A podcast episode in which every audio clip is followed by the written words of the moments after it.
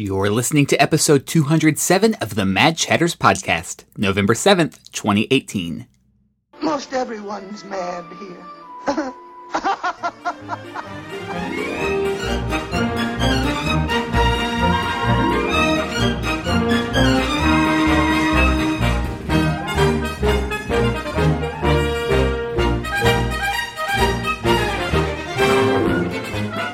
Welcome back to another episode of the Mad Chatters podcast, your very important date with the happenings at Walt Disney World and around the Disney universe. I'm Derek, and I'm joined by my co-host Jeremy. Shanalata. I was trying to do the Na'vi shaman, but I can't. I don't know, that was pretty close. And joining us this week is a voice you've heard here before. He's co-host of the 3028 podcast. It's Matt Parrish. How are you guys? Good. We're good. We're excited for you to join us. And I have to say, as a Walt Disney World enthusiast, I find your show to be so much fun to listen to. And Thank that's you. well, that's because you focus on so many aspects of the parks, like down to tiny details like staircases and bathrooms and murals. Uh, so my question for you is: Is there a topic you've done in your sixty some episodes that especially stands out to you as a favorite? Oh my gosh. Um, you know what's funny? One that you know, I, I don't know if, how well you follow the downloads on your show, but sometimes I just peek in there and I'm like, what are people liking and what what are they not liking? There's a show that I love, and it's just about the scores that you hear around Walt Disney World, and that's my favorite show that we've ever done because I I used all the scores inside the show, like sort of subtly, and it doesn't have near the downloads as some of the other ones, but that is my favorite one. Listen, you are with kindred spirits here. We always go back to music, I feel like, on this episode or on this show. Absolutely, yeah. Music is always good, and Disney does it so well, and they've they change it, and there's awesome vintage music. There's like just so much great stuff. hmm I agree. It's it's essential, and yet I think it kind it it's like you notice it, but you don't notice it. You know what I mean? You may not be able to walk away and know what you were listening to, but if it weren't there, you would know. That's the brilliance of it, I think. Yep, I agree. So uh, I meant to tell you this, Derek, too, uh, t- since you brought up music, um, and especially using Disney music in your everyday life. So Behind the Waterfall, which is one of my favorite pieces of music, which is not a Disney original music piece of music, I understand, but it, it is used in the parks, and I associate it with Disney parks, of course. And to me, it just relieves my stress and calms me down instantly when I hear it. Um, so part of my job in the real world outside of the Disney universe, I one aspect of it is sometimes people's vital signs get out of range and I have to retest them to make sure that they're okay to continue in the process that they're going into. So usually it's an elevated pulse because people are unhealthy and uh, or they're they have anxiety about being stuck with the needle. And I bring them into my office. I turn on behind the waterfalls. I get them to calm down a little bit and then they pass through every time. It's wonderful. Yes. I listened to that song. My, my, shoulders just dropped a little bit when you started doing that. That song, for whatever reason, like it was there in the '90s, and like when I when I first started getting into Disney scores and stuff, I that was like one of the first ones I heard. Like my brother had it, and I was like, oh my god, that like takes me to, that took me to Walt Disney World more than any other song. I can see that. I can see that. That and the uh, the Star Tunnel, the cue for Space Mountain. Those two Ah. are so soothing to me. yes yes, ah, so Or good. the So good. trumpet one yeah all that stuff Uh huh. Oh, good stuff. All right. Well, eventually, I guess we'll have to have you back on for a music episode, I guess. But on this week's show, we want to honor someone who's celebrating a very special birthday. Mickey and Minnie Mouse made their public debut on November 18th, 1928, 90 years ago this month. And on this week's episode, we want to feature a few segments that pay tribute to the mouse who started it all. So, first up, we're going to go behind the magic.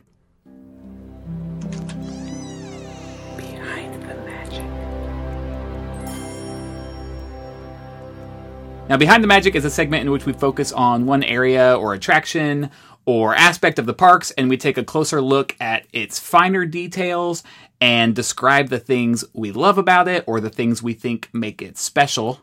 And for this week's edition of Behind the Magic, we're going to focus in on the various iterations of Mickey that have appeared in the parks. So we're not talking about attractions per se, but more the costumed Mickeys. Uh, spoiler, kids. Uh, the costume Mickeys that have appeared in parades and at meet and greets since the parks first opened. Okay, so before we get to some of our favorites, I want to pose this question to you guys. What do you think makes Mickey meet and greets so special like today and even from the day the parks opened because he's been around for 90 years but parents i feel like still tease disney vacations by saying oh you're gonna meet mickey aren't you so excited I think it comes down to the fact that Mickey has become so iconic in not only American culture, but just worldwide culture throughout the years. Uh, I think they did like a study or something some years ago of like um, images that are instantly recognizable about, by children around the world and like the McDonald's logo was one of them and you know all these kind of and Mickey Mouse was definitely recognized by children all over the world and and I think it's just because people identify that with the nostalgia of their childhood. And so it doesn't matter if you're four years old and you're watching Mickey Mouse Clubhouse, which is maybe one of the first exposures to television um, that you that you've had, or if you're, you know, I almost said 94, but that would not make sense because Mickey's only 90. Uh, but well, I guess maybe, you know, whatever. You could be a little older. But if you're an older person, you still have some kind of connection to Mickey Mouse. He somehow seems to connect with every generation. And every generation has a special Mickey. Like the Mickey that I grew up with is different than the Mickey that's on TV now and different than the Mickey that my mom saw growing up. And yet they're all still connected.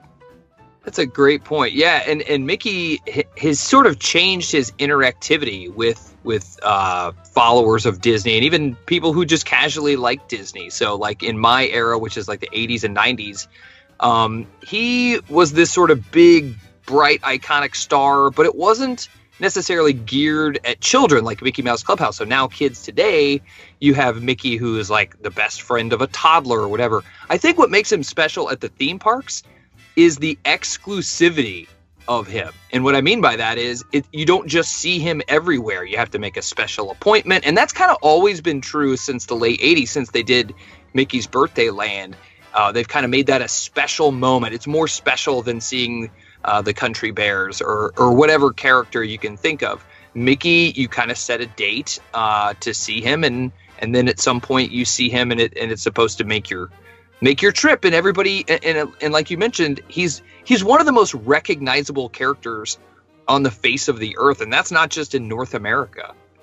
You know i never thought about that but you're absolutely right. You never really see mickey walking anywhere. He's no. he's at his meet and greets or he's in a show but he's never you know going backstage to and fro, to and fro like you do the other characters. That's a very interesting point. Yeah, I've never noticed that either. I mean, I feel like in Animal Kingdom you always see Goofy and Pluto walking to their spot, but not Mickey. And I think that's why it, it's what I'm getting at with like Fantasmic or you know the finale of Festival of Fantasy, the kids say, "It's Mickey! It's Mickey!" because that's what they've been waiting for. And as much as it is Cinderella's kingdom, no one thinks of it that way. They think of it as Mickey's home more than Cinderella's home, you know.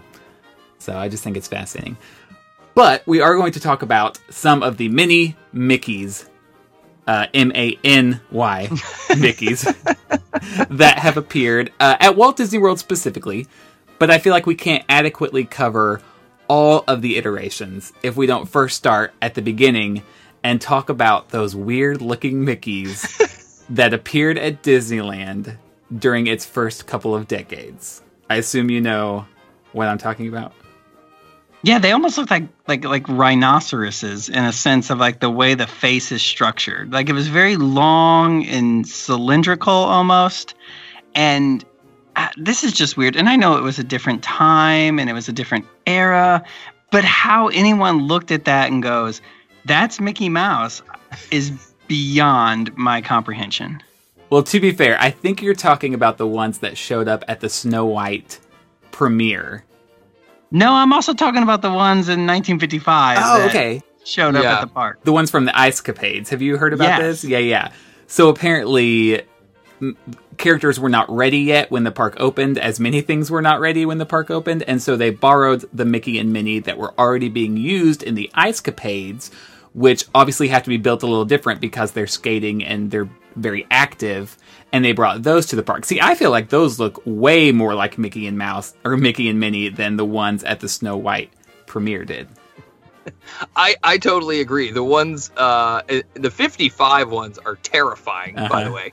Um, but yeah, even the ones at the Snow White premiere, I mean, because Mickey's already an icon before you get Snow White in uh, in the late 30s there, and those, uh, any of those like pre 60 are to me terrifying. Uh, also, Donald Duck was scary. A lot of those characters were sort of scary looking. It's true. Like you can clearly tell it's a person in a unitard with mouse-like features added in. And I think rhinoceros was a great way to uh, is a great way to describe that. Uh, always, it seemed like their faces were like pointing toward the sky. Oh yeah, yeah. Now, Jeremy, the picture you're showing me, that's from Disneyland.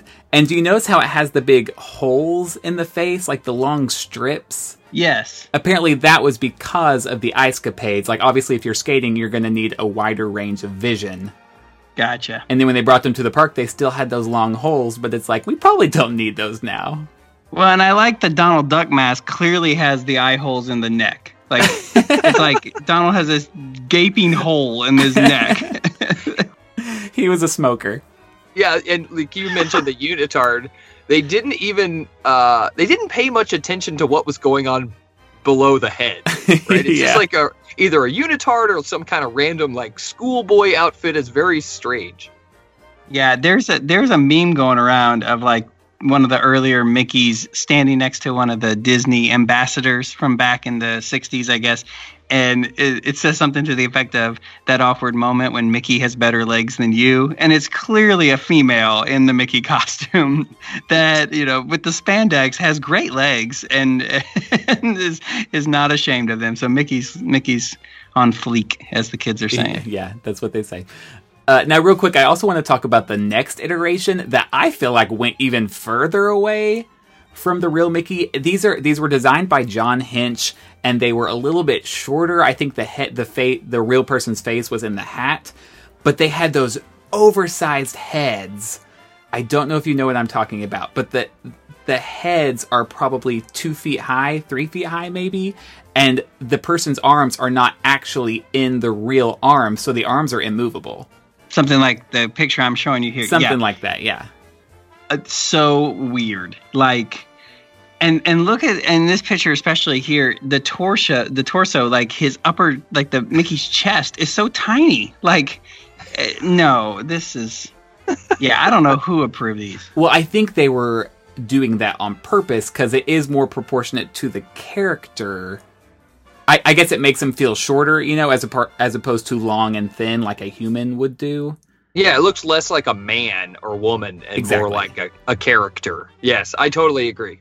I think I think like the Mad Hatter had a similar costume. Yeah. Yes. They kind of walk around like those weebles or the wobbles or whatever it is because they can't the move their arms. Yeah. So they wobble, just... but they don't fall down. That's exactly it. Hopefully they don't fall down. I'm afraid these guys did every once in a while. No, but then in the 1960s, I think is when we finally start seeing Mickey.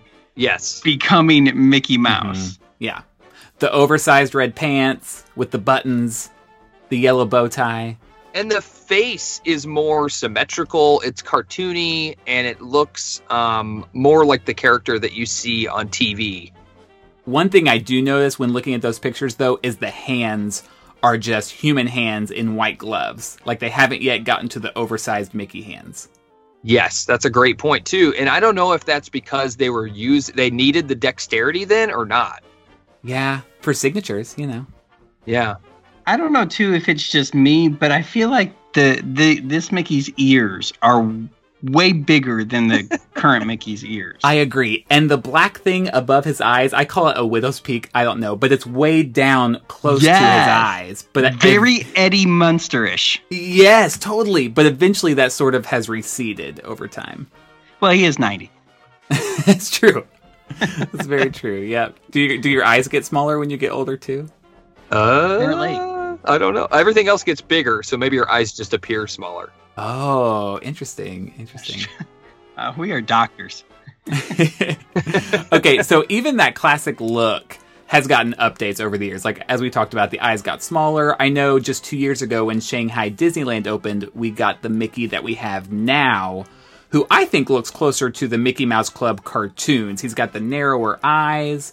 Matt, what were your thoughts when they first debuted that Mickey just a few years ago? Um, it, did he first debut with the uh, Town Square Mickey, or was it with Shanghai? It was with Shanghai first, and it's actually, I think he debuted in Mickey's Royal Friendship Fair that same day, but he didn't show up in Town Square for months because it drove me crazy. He, um, you know, it's. Uh, I'm trying to th- see what like the actual difference is in his face. I think um, the the more modern ones almost look like they're they're um, overdeveloped. Almost, I don't know. I think it's because I grew up with the other with the like the uh, the 80s and 90s Mickey. So the ones today seem a lot more like the Clubhouse version. Okay, I'm showing you now a side by side. Can you see that? Yes, yes, yes. So the eyes definitely are narrower now. The face is a little more round, is w- or That's Am I what I seeing was that thinking. right? looks Like the- a little rounder. Has rounder features, almost like more more dimensional. It's almost like he lost a little weight. Is kind of what it looks like to me. Yeah, I'm actually I'm actually a big fan of it. I think it looks closer to the cartoon, uh, but it is a it is a probably the biggest stray from that classic look that we've had in a long time. You know, with the new the new Mickey attraction going in at Hollywood Studios, I would love to see some references to Scary Town Mickey from back in the day in there. like, guys, I was going through a hard time. It was a phase. Well, talk about a different look. I, that attraction is going to be based on the shorts, which look very different. yeah, I, I think that's a bad move because who really remembers those shorts now? Even I mean, it's only been a year, and Uh, it's been like five. oh, has it been that long? Yeah, I think they started in 2013. Oh my. Yeah, the first ones on DVD were like 13. Um, yeah, that's weird. I don't know. And you know, they they go through different iterations with the characters. You can see it with Donald too through the ages, how he's changed. And there's a more modern Donald that's used. Even look at the modern Ducktales and compare that to like the late 80s Ducktales. They're much more anime style. And this Mickey, the one we're gonna get on Runaway Railway, is um I don't is he gonna stand the test of time? Are we gonna think of Mickey in that light in 15 years? I don't know. That's a great point. Yeah, I don't know either. It, it's going to be interesting. I I think it'll work well. Actually, I think it'll feel like sort of an isolated attraction with that style Mickey. And I don't. I think when you, for me, when I leave the attraction, I'll leave it behind, if that makes sense, and kind of separate the two. I think that's what what they want people to do. I want. I think they want people to think of the iconic Mickey at the Magic Kingdom and think of this Mickey as the sort of media Mickey. Oh, yeah, interesting. Well, speaking of that, like pretty much all we've talked about so far has been that classic Mickey with the red pants, the yellow bow tie, but just like different shapes of the face and things like that. Um, but now I want to talk about some of the outfits we've seen Mickey don throughout the years, or even currently, you can find him in many outfits across property. And as you talk about that, the, the the different Mickey at Hollywood Studios, I'm realizing that the only time you can see classic Mickey is at Epcot, if I'm correct. Well, what do you mean by classic Mickey? Like in the red pants? Yeah, his red pants with the yellow bow tie, the vest. Yellow bow tie. Yeah. Okay. Gotcha. Because I, when I think classic Mickey, even further back than that, I'm thinking just like the red shorts with the little white buttons and no shirt, which is only seen in Fantasmic. Oh, That's a great point. Yeah, that's another iteration of that. You don't see that anywhere else, I don't think. But you know, I think Walt did a great thing uh, when when kind of creating Mickey Mouse and the Mickey shorts originally is that he made it very distinct that Mickey Mouse is an actor who is playing these roles. He is not Steamboat Willie. He's playing the part of Steamboat Willie. And so as you go through, you know, all these Mickey iterations, it's not it's not Mickey as a sorcerer's apprentice, but he's playing the sorcerer's apprentice. So that way you can really put Mickey in any costume and it becomes appropriate. He, it's almost like a, a, Barbie doll effect, you know? It's Yeah. like Barbie's not an astronaut, but in this iteration, she's an astronaut, you know, kind of a thing. Um, and that's why I, it's so great that we're able to get Mickey in all these different contexts and it never feels weird or something the character would not do. so from 1971 until today, what's one of your favorite costumes that Mickey has put on?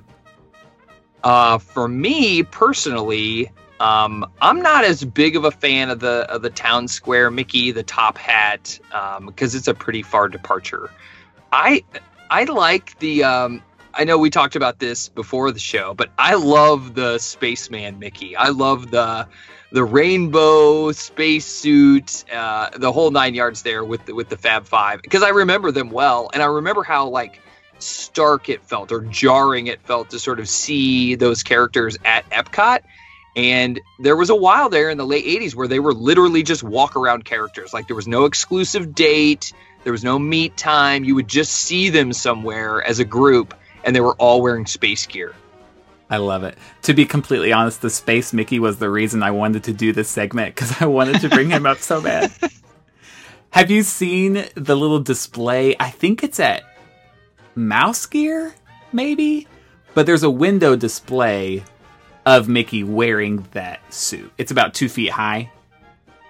I have not. I don't think I've seen I that. I remember there was a. Um, were you there for the 25th of Epcot? Epcot's 25th. I think it was 07, I guess. I was there for the 35th. okay. well, the 25th, they didn't do a whole lot, but there was this little museum, like almost like a one man's dream, but it was specific to early Epcot attractions. And I believe they had those suits in there. Okay. Well, I keep seeing pictures of it, and every time I, am at Epcot, I forget to look. But it's some display over by Mouse Gear, and it's not real big, but Mickey is definitely in his space outfit. So was that the first time? Okay, so I know when Epcot opened in '82, there there were no traditional Disney characters, and eventually they added them. Was that the first Mickey that appeared in Epcot? I do believe so. So that would have been like 86, 87, 88. Um, and then really into the early 90s, there was that version of Mickey, and you would see the traditional Mickey there every once in a while as well. And you know, I mean, I, I, I, get it and I love it, and that's something that is a such a time capsule that I don't think they'd ever be able to repeat again. But I just want to go back in time and be a fly on the wall of that costume designing meeting because how they came to futuristic spaceman Mickey with these rainbows just plastered on their front like a Care Bear. Like it's uh, it's so wacky. It doesn't make sense to me, but it's so wonderful. it is great. It makes for a great meme. The picture where they're all walking away from Spaceship Earth.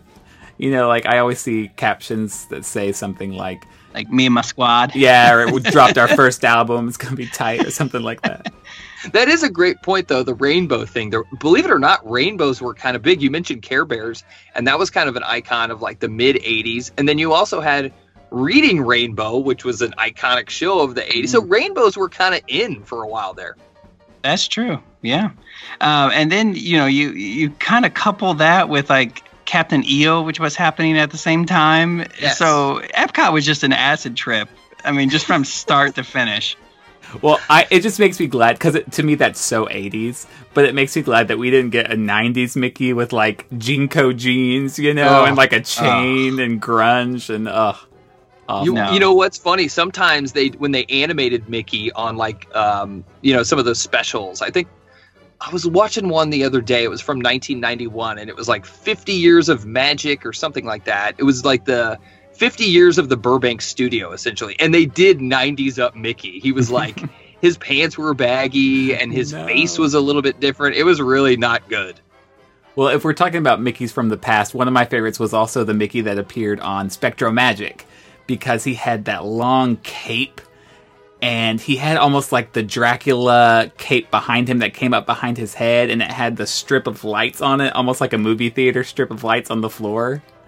I thought that one was great.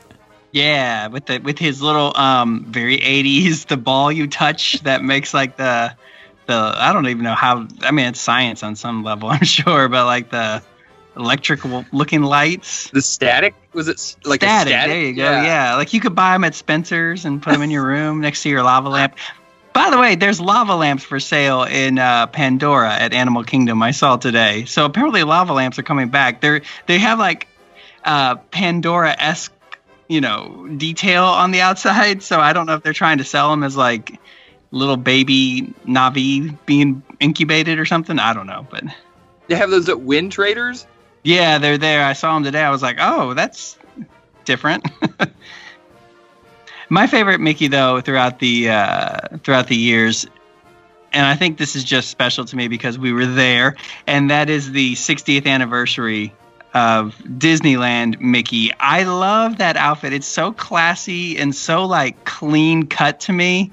It just and Minnie's dress. You know, we, Mickey gets all the love. Minnie is just as old as Mickey is, and just as celebrated. Should be, anyways. But both of their outfits for that for that year were just uh, very well done. Yeah, I agree. If we're talking current day, some of my favorites are. I actually like his outfit in Mickey's Royal Friendship Fair. He's got the the purple tights and the uh, medieval type top that I like a lot. And then over in Disneyland, if you see him on Buena Vista Street, he has the the high gray pants with suspenders. Yes, and he's the got the, the newsboy cap. Yeah, I think that one's great. Yes, the only other one that that I really think of, and I don't know why it stands out to me, um, is the one that Mickey wears specifically at the Halloween parties. Mickey's not so scary, and he wears it in the parade, and it's got that purple and the orange in it. Yeah. Yeah, yeah. He only wears that uh, during that time of year, and it just—I don't know—it just sort of speaks to uh, several trips I've had in, in October or September. Yeah, he's got the lime green bow tie too, so all three Halloween yes. colors. Yeah, there you go. I still think they ought to do a meet and greet though with Steamboat Willie. Oh yeah, that'd be wonderful. Yeah. Maybe. What if you did? What if you did? Stay with me here. What if you did a a meet and greet of uh, Steamboat Willie? Come up with an old school Minnie, the way she used to look with like the one flower that came out of her hat. Do you remember what I'm talking about back in the old Minnie, you know, Mickey Minnie cartoons? So do, do classic, classic Minnie and Oswald. Yes. I'm here for that. There was an Oswald sort of movement there for a few years, you know, when they when they got the rights back to him, and I'm surprised they didn't do more. I saw a lot of plush and I saw T-shirts, and but I never saw an actual walk around or, or meet and greet. That would have been really sweet, though. There was it was out at Disneyland, but not not never here or DCA. Yeah. Oh, there really was one. Yeah, they had him for four or five years, and just recently got rid of him. So, okay, he was popular. Walt Disney World, you know, they had to have Duffy out there for a while. So we we couldn't put Oswald and Doug. That's too many characters. That's true. Mm. That's true.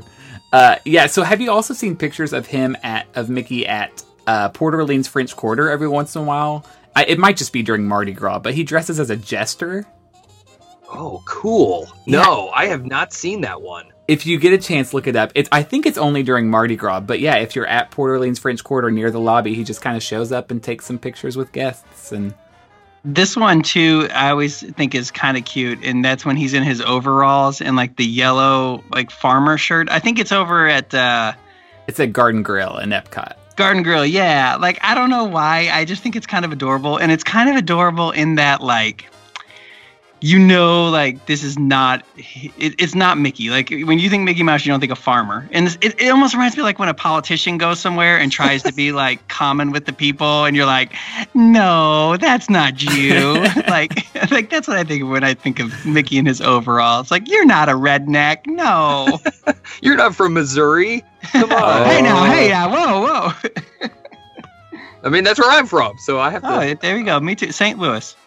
Oh yeah, that's right. We're from uh, we're from opposite sides of the state. I forgot. Ah, yes, I remember this conversation. Yes. But now now I'm in Orlando, so I'm I'm and, I'm transplanted. And I'm in the Ozarks, so we do get a lot of those. Uh, you know, when I go to Walmart, there's a lot of cowboy boots and there's a lot of cowboy hats. so as far as costumes go, I uh, we, we I guess we should mention that they did release an image of what Mickey's going to look like for his 90th celebration starting, I think, in January. But they show him and Minnie on top of a parade float in the hub, and he's wearing this white suit and then splotches of confetti all over it. So there's like pops of color where it looks like confetti is on his suit. It's out of control. Oh, yeah. See, I thought that looked kind of 90s for some reason. I don't know. Maybe it was the the the uh the blobs of color everywhere. I, no, I think you're absolutely right. It's got sort of that neon 90s look, which I also think comes across in the Move It Shake It parade, where he's wearing that very colorful, it looks like a bowling shirt. Yes, yes, it, do- it totally looks like a bowling shirt. And then the white shorts, that to me is also very 90s. So. Yeah, I'm just seeing this picture for the first time. That, hmm. He looks like a he looks like a vanilla ice cream cone, like, or vanilla ice. like with some sprinkles. vanilla, vanilla ice was 90s, so there Yep. you go. Yep.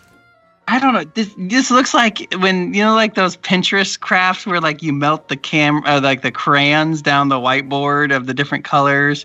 That's what this kind of looks like. This suit, because there's a lot of confetti up top, and then it kind of peters out when it goes, you know, south. Yeah, they've they sort of overdid it with him. Minnie's dress is a little more subtle. The color is all in the ruffling. Yeah, Yeah, but Mickey, it's just like, oh man, hello. fascinating. Yeah. But while we're talking about Magic Kingdom parades, I forgot I do like the Festival of Fantasy outfit, which looks like a like a ringmaster in a circus. I don't know if it, if you can picture what I'm talking about, but he has like the ringmaster jacket with the two strips, the two uh, slanted strips across his chest, and the top hat.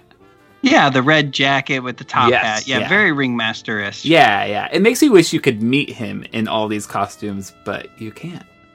Did you guys? Uh, this may be a little ahead of your time, but did you ever see Dumbo's Circus? It was like a Disney Channel uh, show. Did you see this? I mean, I have ranted and raved about why this show is not available for years. Like when I was a kid, I woke up every morning to watch Dumbo Circus, followed by uh, Welcome to Pooh Corner and Yes. Adventures in Wonderland. Like, Yes. yes, that was All my jam. those. Yeah, so that's what he he reminds me of the character Lionel. Yes, Yes, in that show, who was like the uh, he was the ringleader. yeah, I totally see it. Man, what a great show, by the way. Like, Terrific show. Uh, it, it, I, I'm telling you, on this new streaming service that Disney's putting out, it, it's not going to cost them a dime to release that. Well, maybe a dime, but you know they can release it, and it'll be worth it, and people will will appreciate that. That and Welcome to Pooh Corner, and if they can get their hands on, uh, there's uh, Duck Presents was another one on that station for a long. There was a lot of really good stuff in the '80s that j- has just disappeared. Yeah, like never put out on DVD, never released uh, as like you know the tin, you know the tin can DVDs that Leonard Maltin was putting out for a time. Yes, I was hoping for something there, never. nothing. Yeah, it was all classic stuff. The treasures is what you're. Yeah, treasures. There you go. Yeah, Not and the there's a lot. can. There's a ton of good stuff on the treasures, but we didn't get any '80s. Yeah, it's it's it's due. And, and in a day and age where nostalgia sells, I'm surprised I haven't haven't considered that. Well, to wrap up our conversation on Mickey, I the only the only other thing I want to touch on is some of the technological updates that the character has received. So for Dream Along with Mickey, we got the articulated characters whose mouths and eyes move, and then for at least a time, we had Talking Mickey at Magic Kingdom. And I personally think those two things completely revolutionized the concept of seeing Mickey at the parks.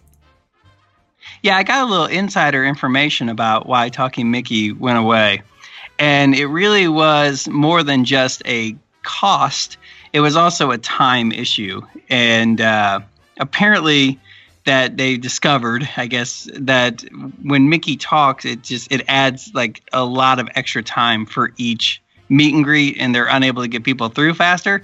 And then um, having some some people that I know on the inside, they say that there was more more times than what you would think that Mickey uh, malfunctioned, if you would, um, which made for some very awkward moments where he would have to leave abruptly during the meet and greets.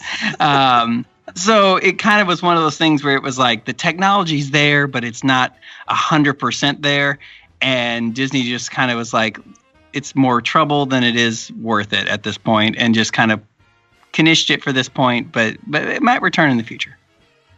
I could see them going back to that in the future. That's a great point. I didn't ever think about the time aspect of that. Just you know, you got set fifty to seventy thousand people in the park, and you know, to meet Mickey is a tough task, and people want to meet Mickey while they're there. That's why people bring their children to to Walt Disney World. So that's an excellent point. I you know that was part of that living character initiative thing, and they were going to do more and more stuff with that, and a lot of that stuff kind of fizzled out, like uh, the end of uh, It's a Small World and seeing your name. And, and those were supposed to be on lots of different attractions, and you really just don't see that.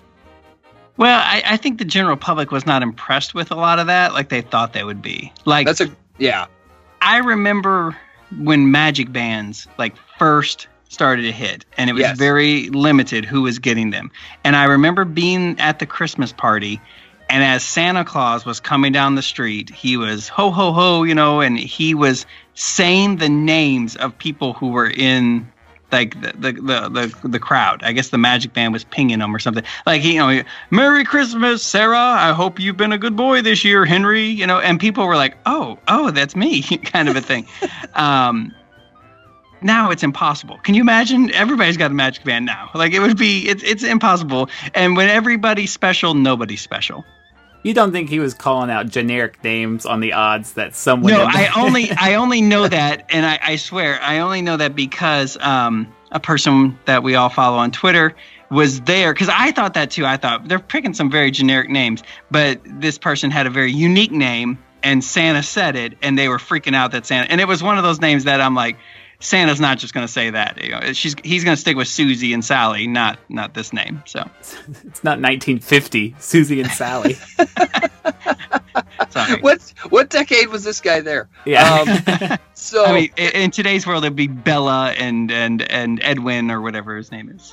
I think the um, going back to that exclusivity thing I mentioned at the beginning, just the fact that we don't see Mickey outside of that area, um, and the fact that there's only one meet and greet, I, you know, that's that's really gonna, um, you know, allow them or force them to focus on that time aspect and the technical aspect. I mean, you, the, the worst thing that can happen is Mickey malfunctioning. I mean, that is Oh, yeah. the Mickey run into the bathroom or whatever he has to do. Mickey Yeah. had to go. At least we still have the articulated Mickey in the show because I think it does make a big difference to see his mouth move to the soundtrack, you know, and his eyes blink. Sometimes they go overboard. Like I remember when we were at the Animal Kingdom's 20th anniversary celebration, there was the speaker who was, you know, presenting and celebrating the day. And then behind him were Mickey and Minnie, and Mickey was overacting so bad, like, you know, like waving his arms, like, oh, what a great point you're making. And his eyes were blinking seven times a minute. Uh, Mickey's having a seizure. yeah, yeah, but I think I still prefer that to the static, no moving face. Yeah, because we watched uh, the new Up show a couple weeks ago at Animal Kingdom just to check it out, and that is not articulated characters, and it is it is noticeable. Now, especially when you have like a Timon and Festival of Lion King, and and like you said, the stage show where they're all articulated, and then to go to characters that are speaking but not speaking, it's a little, little like oh, okay. and and that's how it was for you know for decades. I mean, really, I guess since the beginning is that those characters didn't do anything except nod and wave. So yeah, once you get a taste of what they're really supposed to do, it it makes the other one seem a little awkward. Yeah, and it makes you wonder what's coming next. So who knows? Well, I think that wraps up our discussion on that. So, you know, happy birthday, Mickey. Thanks for making our favorite place just a bit more magical with your presence.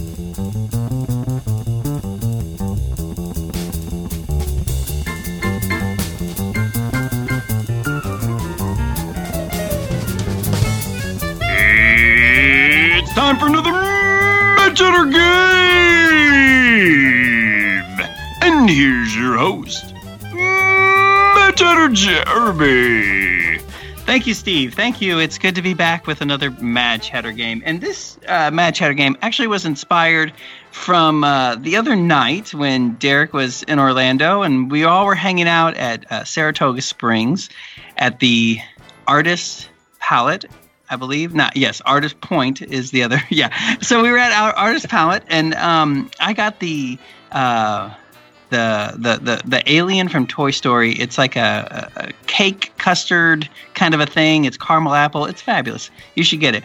But we were looking at it, and it looked kind of funny to me, and it had these really like weird looking chocolate ears, like cut out from chocolate, and it brought up the discussion do the aliens in Toy Story have ears? Because I could not remember if they did or didn't. So I Googled it and they did have ears. They, they were not placed in the same place that uh, the alien ears are usual. But it got me thinking about the Disney details that we often overlook, the things that we see almost maybe every trip. But do we really notice them? So this game is about Disney details that you might overlook. All right? Everybody understand? I'm going to ask you a question, you just answer. That's pretty much the game. All right, let's do it. All right, so we're going to let Matt go first because he is our guest. Great. All right. So, Matt, in the final scene at the Magic Kingdom in Pirates of the Caribbean, Jack Sparrow is in the treasure room. You recall this scene? Yes. Okay. He's sitting in a chair, rocking back and forth. Pro- how many times do you think you've seen that? Oh, probably 50 times. 50 times. So you should know this. What is in Jack Sparrow's right hand? Uh, I believe it's a. Oh, he's got. I want to say he's got a drink in his hand, but I don't know if that's right. Um, there's something. Is he spinning something? It's a very Johnny Deppy thing. I'm just gonna go with a cup. He's got some kind of Johnny Deppy thing. Yeah, he's like you know he's like all laid back, but not really. Um, yeah, I'm going with a cup. All right. Uh, Matt goes with cup. The correct answer is a chalice, which I'm going to give you is a more fancy word for a cup. So Okay. one point for you, Matt. Very good. In the other hand, he's holding some kind of a piece of jewelry. It looks like I'm not quite sure, or a compass maybe. Yeah. It's hard to tell what's in his other hand, but he is holding a chalice. All right, uh, Derek, your turn. Partner statue there at the Magic Kingdom. Which hand is Walt using to point, his right or left? His right. All right, that was a little easy one. I it's easy to build your confidence. Okay, just making sure. You know, it, that's something you would second guess yourself, though. I, or at least I, I would thought you would have been like, I, well, I don't know. You know, you, you don't think about it. If he wasn't holding Mickey's hand, I might question it, but I know that Walt is on the left when you're looking at him, which means his left hand is holding Mickey's hand. Okay, very true. All right, I'll give it. All right, all right, all right, all right, all right. Okay. they get a little harder there from Okay. though from here. Okay, so uh, Matt, over at the uh, Hollywood Tower Hotel, Tower Yes. of Terror in the queue, um, what type of bird is the statue in the middle of that lobby? Um, what type of bird? Okay, that's a great question. It doesn't come from any Twilight Zone episode. I know that. Is he a raven? He is not a raven. No. So Derek, would you like to? Well, we'll offer the. If you miss it, you can steal. Would you like to try to steal? Okay. Is it a turkey? I'm just kidding. I, that's not my guess. is it a crow? It's not a crow. No, it's it's an owl. It's actually an owl. oh, see, that would have made sense. Oh, I can All picture right. that. Yeah, yeah, yeah, yeah, yeah. Yeah, see, you've seen it a hundred times. Yeah. Taken pictures of it a hundred times, probably. At least, yes. There we go. All right, Derek, back to you now. Um, Spaceship Earth. As you ride Spaceship Earth and you enter into uh, the 60s and 70s, there is the disco scientist, the go-go scientist, whichever you want to refer to her as. Uh, what's she holding in her hand? She has a piece of paper. Piece of paper. Well, like a clipboard. All right, I'm gonna give you a clipboard. I'll Oh, give that to you. I was gonna Clipboard steal with clipboard, but Oh, that's I'm okay. sorry. I really don't care. Give it to him. All right, Derek, that's the point. Uh, Matt, we're coming to you now. Uh, think about the Dino Institute over at Disney's Animal Kingdom.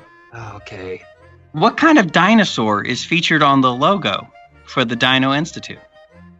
Ooh, that's a great question. Um, what's the dinosaur on the ride? It's like a diplodocus or something. No. Uh, what you call me? Yeah, right. Uh, what is on that sign? It's not a Velociraptor. That's too scary. It's not a T Rex. That's too Jurassic Parkish. Um, I man, I'm just gonna go with Velociraptor. All right, Velociraptor is incorrect. Derek for the steal. Is it a stegosaurus?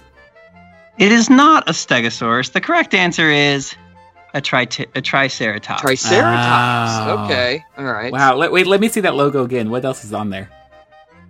It looks like there's like a microscope a shovel, shovel. and then some kind of like the pinchers that they used to do, like when they tested your BMI in gym class. That's really what it looks like. I think it's like an excavator. Yeah, it is. Oh, okay. But pinchers from gym classes, I mean, that seems reasonable as well. Wait, what are the three words? Exploration, excavation, exaltation. Okay, never mind. I thought those words had to do with the three items, but exaltation does not make sense for a shovel. No. No. No. They were like, we need another one. Yeah, it has to start with an E. I don't know, but it sounds like when you go to some of these churches and like the all the points start with the same letter. you know? Yeah, yeah. Rem- he- we have to explore the Lord, excavate His truth. You know, you all have to go to church on Sunday. I just gave you the sermon. there you Yeah. go. All right, so nobody got a point there. Great. Yeah, thank you. Yeah, just reminded. Okay, Derek, uh, Splash Mountain, the final scene in Splash Mountain, where everybody is speaking of church, waving their arms and just praising the Lord. Uh, what kind of animal is playing the organ? Oh, man. oh, I can't even picture an organ. I know the Gators are playing the banjos, right? I don't know. Are they? Well, now I'm questioning that too. oh, who's playing an organ? I'm gonna have to guess because I don't know. And I will say a goose. A goose is incorrect. Oh. Matt, your turn to steal here. That was my safe. That was my safe pick there, the goose. Um, man, maybe it's a different kind of animal. Let's go with a. Um, who else is in that band there? Um, you said goose. It's not an alligator. It's probably. Is it a? Um, is it? It can't be a frog. I have no idea. I can I don't know. I'm gonna go with the alligator. I guess. Alligator is also incorrect. They are playing the banjo and the guitar, but the uh, the organ is on the back of the showboat, and it is being played by a pig. Wow. Okay, I would never have guessed that. Nope, I can't even picture this. And I'm looking at pictures now, and there aren't any close-ups of that side of the boat. Just just put in showboat. Oh, I see it! I see it! See? Oh, look at that! Sneaky little pig. Huh? He's even got like a striped barbershop-looking vest on, like ragtime. yeah. You know. All right. Uh, back to Matt. Matt, are you a fan of uh, the Barnstormer? Uh, yeah, but it's been a long time. It's been a while. on okay. Yeah. All right. Well, maybe you might not get this, but uh, but uh, part of the Barnstormer now with the Great Goofini, you go through a billboard as Yes. you're you're riding through. Um, the billboard features the Great Goofini uh, as a picture of him, and then there's also another random animal posing with the Great Goofini on this billboard. What is the animal? What kind of animal? What is the animal? Well, the old billboard, you were like flying through a barn, maybe or something. Um, before it was Goofini. Um, w- a chicken would have been flying out of the barn, so I'm gonna go with a chicken. Chicken is incorrect. Oh, that's a good guess. Oh, okay. I can picture the billboard and the goofy shape cut out of it. And the animal is a goat. Very random. It is not a goat. uh, the correct answer is it is a monkey. What? And don't ask me why. This is not the best picture of it, but there's this random monkey dressed like a pilot Oh, that's that. posing with Goofy. What in the world? I know. I have so many questions about this monkey. I like want to know his backstory. like, So do? I. Wow. I was thinking like a cow because they had Minnie Moo. I was thinking maybe there was like an homage or something. Nope, it's a monkey. Yeah, but how many times have you have you been back there and you never noticed? I've never noticed that. And what does a monkey have to do with a barn? Nothing. Well, we solved that mystery. Um, okay, back to Derek. Derek, in the Haunted Mansion, when you're going through uh, the ballroom area there, with the dining room slash ballroom area, and you pass the table, how many place settings are set on the table. Oh, come on. You've seen it a hundred thousand times. Place settings meaning like how many seats are there, or Yeah, how many how Okay. many how many setups are there? Because the chairs, you know, have fallen over or whatever. But right? I'm going to guess twelve. Derek says twelve, and twelve is correct. Ah. Good Congratulations. guess. I was thinking there were five on either side and then the two ends. I was thinking four on either side, Hmm. and then the two ends. But good guess. Thank you, thank you. It was a guess for the record. Well, but you've seen it, so it was logged in your in your long term memory. there. True. I just wrote it last week, but I also just wrote Splash Mountain last week. So All right, back to Matt. Matt, in the Germany pavilion at Epcot, there is a fountain in the middle of the pavilion, most notably seen on Full House. In the middle of that fountain, however, is a statue. Oh, What is the statue of? oh. And you you don't have to be specific. You can just tell me the general. Well, just tell me. Uh, that's a great question because I really don't know what it is. Um, so it's Bavarian. So is it? Um, what is synonymous with Bavarian culture? I I have no idea. That is a hard. que- I I've probably seen that a million times, and I couldn't even tell you. I don't know. All right, Derek, we're gonna come back to you. Okay, I know it's a famous person. I don't know who, but it's a man on a horse. I even want to say he's a knight on a horse, and the horse is kind of reared up a little bit, and he's pointing his sword. I want to say, is that too specific? No, in fact, I need just a little bit more. There's one more other important detail. oh no! What? It's a it's a tall pedestal with the horse, and the horse is rearing, and the man has his sword pointed, and he has a helmet on, and it's it's like King George or something. Shake your head, Jeremy. No. All right, I'm gonna I'm gonna rule against you on this one because there's an important detail missing because it is George. It's Saint George, Saint George, not Oh, George. it is Saint George. Oh and he's no. pointing his sword at a dragon because Saint George was the dragon slayer. Ugh. and it- I find this so interesting. I want to know some of these details as well, um, because Saint George is featured there in that fountain. It's also he's featured on as the statue on top of uh, the podiums when you come into um, not podiums but pedestals when you come into the Italy pavilion. And Saint George is not even Italian or German; he's British but his myth kind of covers all these cultures. So I want to know. I, I just find it fascinating that he is featured in two pavilions. Is he part of the Holy Roman Empire? Because it would have expanded into lots of current Yeah. countries. Oh, I'll have to look that up. Yeah, it's fascinating though. That is awesome. That's a great question. All right, uh, Derek. Final question to you: Okay. Hall of Presidents. Ugh. I haven't experienced this enough to know this, but go ahead. That's true, but you've seen pictures of the new Trump audio animatronic. I've seen him in person. Yeah. You've seen it in person as well. What color is his tie?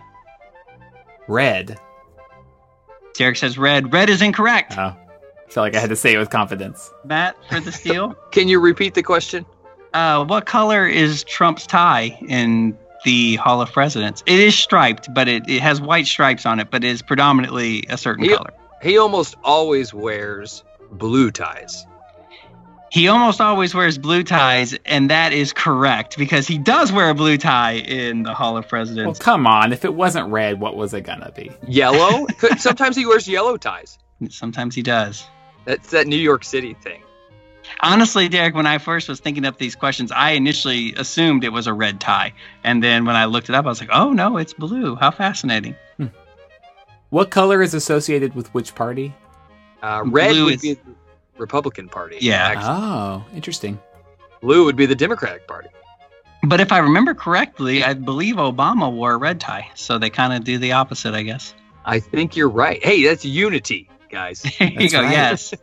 um, and then also, if I remember correctly as well, I believe Obama donated that's the whole suit or and the tie that the audio animatronic wore. It was actually one of his suits.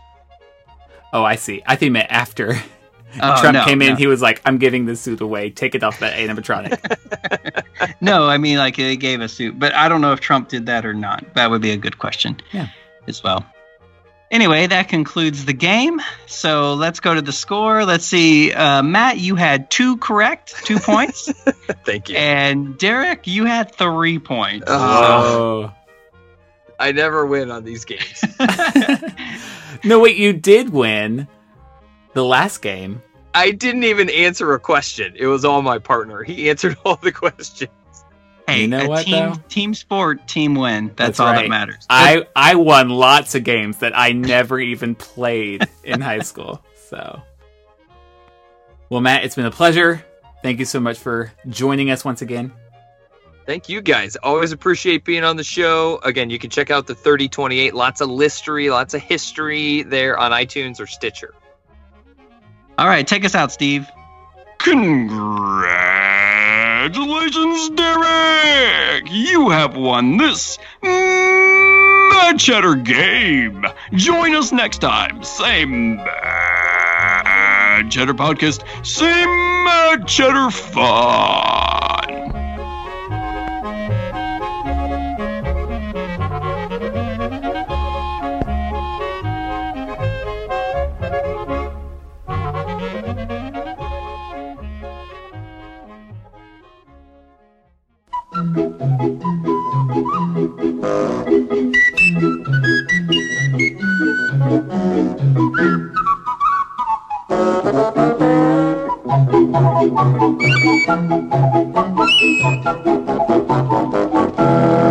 We're going to keep the Mickey celebrations rolling with a special edition of one of our favorite segments, a Mad Q Party.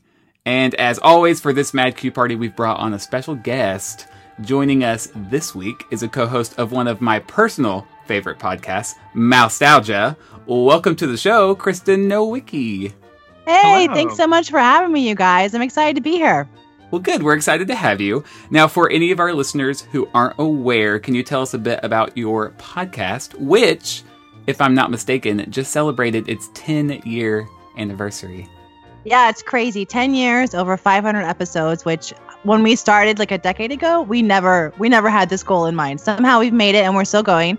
Um, but we're West Coast based, so I actually live in Seattle, but my three co-hosts, uh, Dave, Jeff, and Becky, they're all down in San Jose. So we focus primarily on Disneyland because we are home Disneyland people at heart, and then the Walt Disney Family Museum, and then just in general a lot of Disney history. We love the historical stuff. Yeah, I actually thought of you for this show because you seem to love Disney his- history. And plus, I knew you'd just be a great addition to the show. But this being an episode all about Mickey Mouse, I also remembered that your show features a cover of the song What No Mickey Mouse, which was arranged by you. It does. Yeah. So um I can't remember when the song was it was Irving Caesar was the uh was the composer way back in the day. So I think back when Mickey Mouse first came out, like Disney was a little looser about, you know, like what you could write about and sing about Mickey Mouse. So there's this great song like what no Mickey Mouse, what kind of party is this? Like the lyrics are amazing. Um and actually when we were just starting Mousetalgia, I was homesick, very similar to how I was today, and watching like a historical History Channel show about Mickey Mouse, and they had that on there. I'd never heard it before, so it's one of our favorite songs. And yeah, we we feature it every week via my accordion, which that's always a treat. And talk about that. Is that the only instrument you play? No, I actually um so I have a bachelor of music in classical piano with a minor in clavichord, harpsichord, and forte piano in Baroque studies. Very, very useful in the modern day world. Um, and I I play accordion because when I was in high school, um, my grandpa, who was from Denmark, was really concerned that when I would go to parties, I wasn't there. What if there's no piano, right? And if there's no piano, then I can't play. And how can I make friends? And so if I knew how to play the accordion, I could always take it with me and then make all the friends in high school. Again, 1990s, and somehow Grandpa Wenzel thought like this is the key to popularity. So he mailed an accordion to me in the mail, and I, you know, learned for him and then just loved it ever since. And that's the same accordion you use today? It is. I actually have three accordions. I have the original one he sent me. I have the second accordion he gave me um, when I kind of leveled up, I guess, to real real accordionship. And then he passed away about ten years ago, and, and he left me his accordion. So I have a family of accordions now at my house. which is you- not not what your listeners want to hear about. I'm sorry, we have not No, we've gone down the accordion trail. You're my second favorite accordion player after Weird Al. Oh, thank you. I'll take There it. I, I Yeah. beat Myron Floren, so that's pretty good. I don't know who that is. Uh, anyways, the um, can you go ahead and plug your Twitter right now because I think you have one of the most fun Twitter accounts. Uh, the stuff you post, it's like a perfect balance between Disney and then like your everyday life. Thank you. My Twitter is Mousetalgia Kris, and so I'm gonna spell that because no one can ever spell Mousetalgia. So Mouse M O U S E, and then T A L G I A. So it's like nostalgia with a mouse. Mousetalgia Kris K R I S. Um, yeah, I, I tweet about the Disney stuff as much as I can. You know, we don't get to the parks as much as we would like to. So there's definitely some Disney. There's definitely a lot of three and a half year old like mommy life stuff. But we're getting ready. Um, I should tell you this next spring we're going to be going back to Shanghai Disneyland and to Tokyo Disney Resort for the first time. So there's going to be a ton of like Asian park tweets coming up. I can I'm so excited. I can't even wait. Ooh, that is exciting. Have you guys been to those parks? Unfortunately, no, we No. have not. Get them on your list. It's doable. Like for so long I felt like Tokyo was just this dream. Like there's no way I could actually make this happen. And it's it's doable. Like you can do it. That's what I hear. Yeah, that's it's on my list. I, I, think maybe a couple years down the road, and I'll and I'll be in a place where I can Yeah. I can do that. But I will say, Derek and I have been to Disneyland a couple times, and then we went to the Family Museum as well in San Francisco, and loved it. I mean, absolutely loved it. It's an amazing place. I'm glad you guys have made it out there. Yes, everybody should go. And at the top of my bucket list currently is to get back to Disneyland before Star Wars Land opens. We're going to see if that happens. Good luck. It's just going to be crazy. I think my husband and I are finally going to relinquish our annual passes next spring because we just know, like, what's the point? Like, what's the point at that point? Yeah, yeah. And I even wonder if annual pass holders will have some restrictions anyway. So, Yeah, well, they're totally they're changing our structure, right? Like, you can only go like certain passes can only go certain days. Like, it's going to be crazy. yeah. Well, um, it's actually kind of fitting that you're a Disneyland person because this Mad Q party is all about Mickey Mouse. So it'll be kind of nice to have some answers from both coasts. Uh, and for those who are new to the show, a Mad Q party is when we just toss out 10 questions related to the Walt Disney Company. In this case, Mickey Mouse. We're celebrating his 90th birthday by asking 10 questions that are centered on him. And we're just going to have some fun sharing and discussing our answers. So, without further ado, Kristen, as our honored guest, would you like to present the first question? I would, thank you. And I'm going to go in um in alphabetical order. So, Derek, this one you can start with this one. Um, if you could resurrect or remake something Mickey related from the past, what would it be?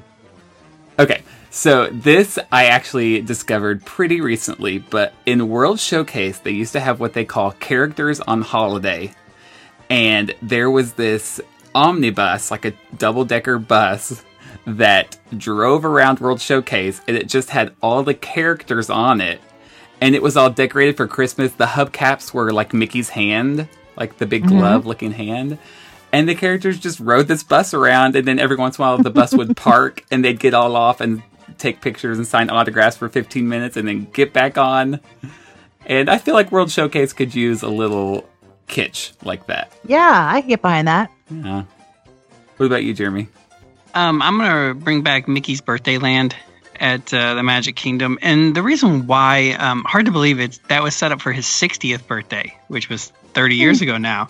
So it's been some time, and then ultimately that evolved into Toontown. But I like the idea of the Fab Five, particularly having their own like land or their Mhm. own designated space, which they don't really have anymore. At least not uh, here at Walt Disney World. I know we're getting the the Mickey and Minnie runaway runaway train. Is it a train? Yeah, Have that looks confirmed? fantastic. Who cares what it's running away from? It just looks amazing.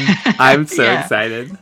Yeah, it, it looks fun, but I like the idea of like them having their own designated space that's more than just a single attraction. Mhm. Um, because at its core, I mean, Walt Disney World is about Mickey Mouse. Like, really, you can say what you want about Avatar or Star Wars or all these other things, and they're all great. But at its heart and what its core is, is it's it's Mickey and the gang. And so Yeah. I think I think bringing that back would be nice. Yeah. nice.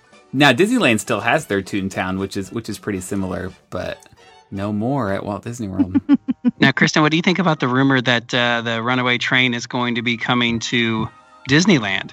I think that'd be outstanding. I I really um I really would love that to have a little bit more Mickey in the park. Like, I mean, he's around, but we can always use some more Mickey. So bring him on over. Yeah, and you guys have one of my favorite Mickey things, which is Mickey and the Magical Map. Yeah, that's a good one. You know, though, I don't know where we would put Mickey in the Runaway Train. Like, we're getting kind of crowded out, out here. So I don't know how to. He better not knock out Toad. I'm always scared someone's going to take Toad out. So as long as Toad is safe, Well, I think the rumor swirling is that it's Roger Rabbit. that's okay. That can go. Wow. All right, Very, no, very, very little no love for that for nostalgia there. no, No. love for Roger. No. Kristen, what about you? Um, so I'm gonna go outside of the park 'cause I like that you guys kept it in Walt Disney World. Um, but I'm actually gonna go back to 1930. Um, so I would like to have the first series of Mickey Mouse clubs come back. So are you guys familiar with these 1930s Mickey Mouse clubs? 1930s? I don't think so. Yeah, like not Annette and Britney Spears, but way back in 1930, they actually started on Saturday morning a series of Mickey Mouse clubs where kids would go to the theater, they get a little like admission card, like I'm in the club in the card, and they watch shorts and you know have like cheers and just do kind of cool retro 1930s like rah rah type things. I love that idea, and if you look at some of the pictures, it's like the creepiest pictures of all time because they're all wearing these kind of like homemade looking Mickey Mouse and Minnie Mouse masks and, yes, yeah, In it's fact- crazy. they showed a picture of one of those theaters, I guess, in that Mickey special that was on Oh yeah, Sunday.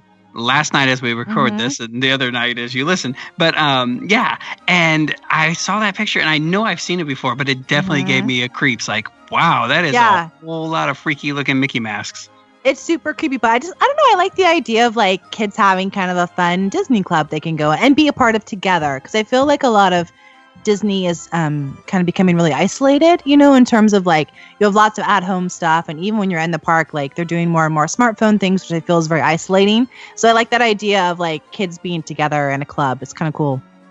It's not so it's not exclusive. Mm-mm. Okay. No, anybody can be in it. Okay. well not not not in my club but i understand yeah my chapter is very exclusive Of course, of course. Was it you and your husband who went as Mouseketeers for Halloween party or something? We did, and I I learned the trials of the iron-on letters. It's trickier than you would anticipate. Don't drink wine and iron on letters at the same time. It was a good lesson. Good to know. Yeah. All right, I'll move on here with number two. What is a Mickey themed piece of merchandise you wish Disney sold? I well, the question says in its parks, but I just in general, what's a Mickey themed piece of merchandise you wish Disney sold? Jeremy. Okay, I had this idea a couple years ago, and I still think it's a great idea. So they're always doing like mashups of of characters in different universes, if you would. So particularly, I was thinking about like how we had Mickey and the gang as Star Wars characters long before the acquisition of Star Wars, and I just like that idea. I think it's kind of fun, and I remember, I forget which Imagineer it was, but I tweeted one of the Imagineers one time on Twitter about, hey, could you draw Mickey and Minnie as like the Phantom of the Opera? Because I think it was hmm. during the Tonys or something.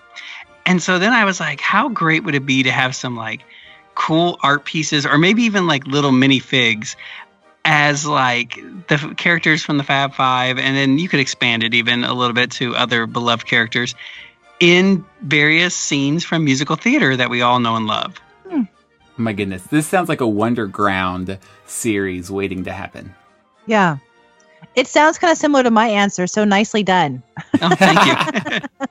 So I'll just tell you. So I want to have Mickey Mouse play sets, um, like Steamboat Willie playset, like 1950s Mickey Mouse Clubhouse playset, Fantasmic play set. Like I'm super obsessed with all those great Disneyland play sets they had in the 80s that they don't make anymore, like with the little figurines and the rides. And so I want to do that, but with with Mickey Mouse scenes. I'm with you because here's the thing, and I, I'm a child of the 90s, born in the 80s, raised in the 90s, kind of a thing. We had toys that didn't do anything; they were just toys. You know what I Mhm. mean? Like, like our action figures didn't always have to have you know light up things or shoot Yeah. out things or whatever. Sometimes you were just like, here's an action figure or here's a, a toy and it's just a person with their arms sticking out and their feet up and down and you know that was that was enough and i think kids lose that it loses Mhm. part of the the imagination that's required so yeah some like here's a playset here's the the, Yeah. the static characters have fun I like it. Well, I was gonna say mine similar to that, and until you uh, poo pooed on the interactive part.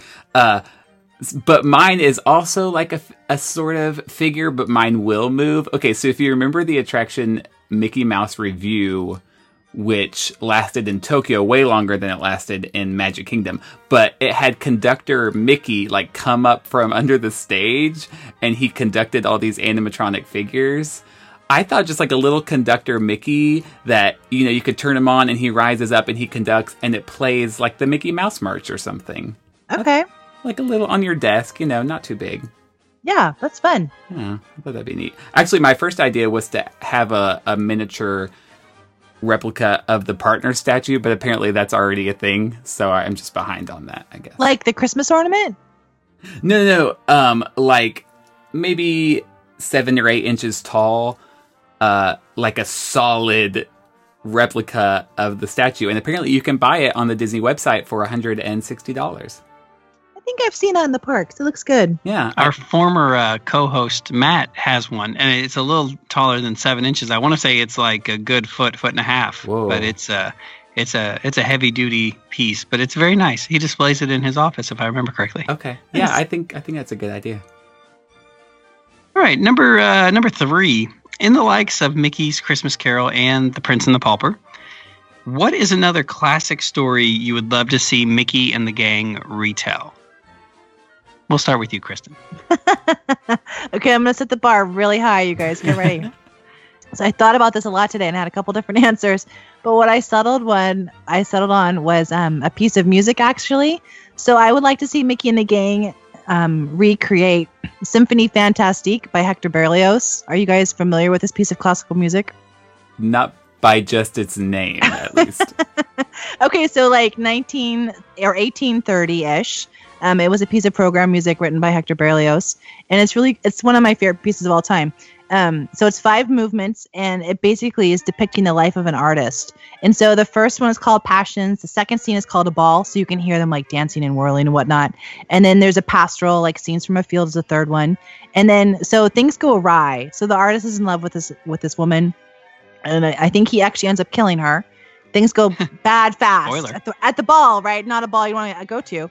And so then the fourth movement is March to the Scaffold, and then he dies. You can hear his head getting cut off. And then the fifth one is like I think it's like Dance to Dance of the Witches Sabbath. Um, but it's cool because I love this. I mean, this piece of music is just amazing. If you have not heard Symphony Fantastique by Hector Berlioz, stop what you're doing now, listen to it, and then come back and finish, finish the show. Um, but it's just really, it's very Fantasia like. Like I could see Disney kind of doing this as a Fantasia type piece, um, just because the music is so descriptive and it's really, I mean, the characters are so vivid in the themes. I think it'd be really cool to see Mickey and, and the gang um, live this out. Might be a little bit dark, so maybe a little. they might have to tweak it a little bit. Um, but back when they actually performed this in 1830, like people ran from the theater screaming. They were so terrified by this music, which I think is like amazing. Like who runs screaming from an orchestra? Yeah. Like that's just crazy to me. So I think it's really a powerful piece of music that they, Disney could do really well.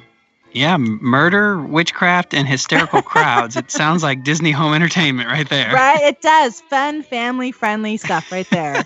Jeremy, what do you want to bring back? Uh, well, see, I, I love this question um, because one, I came up with it, but two, also because it reminded me of the show Wishbone. Do y'all remember watching Wishbone Yes. back in the day?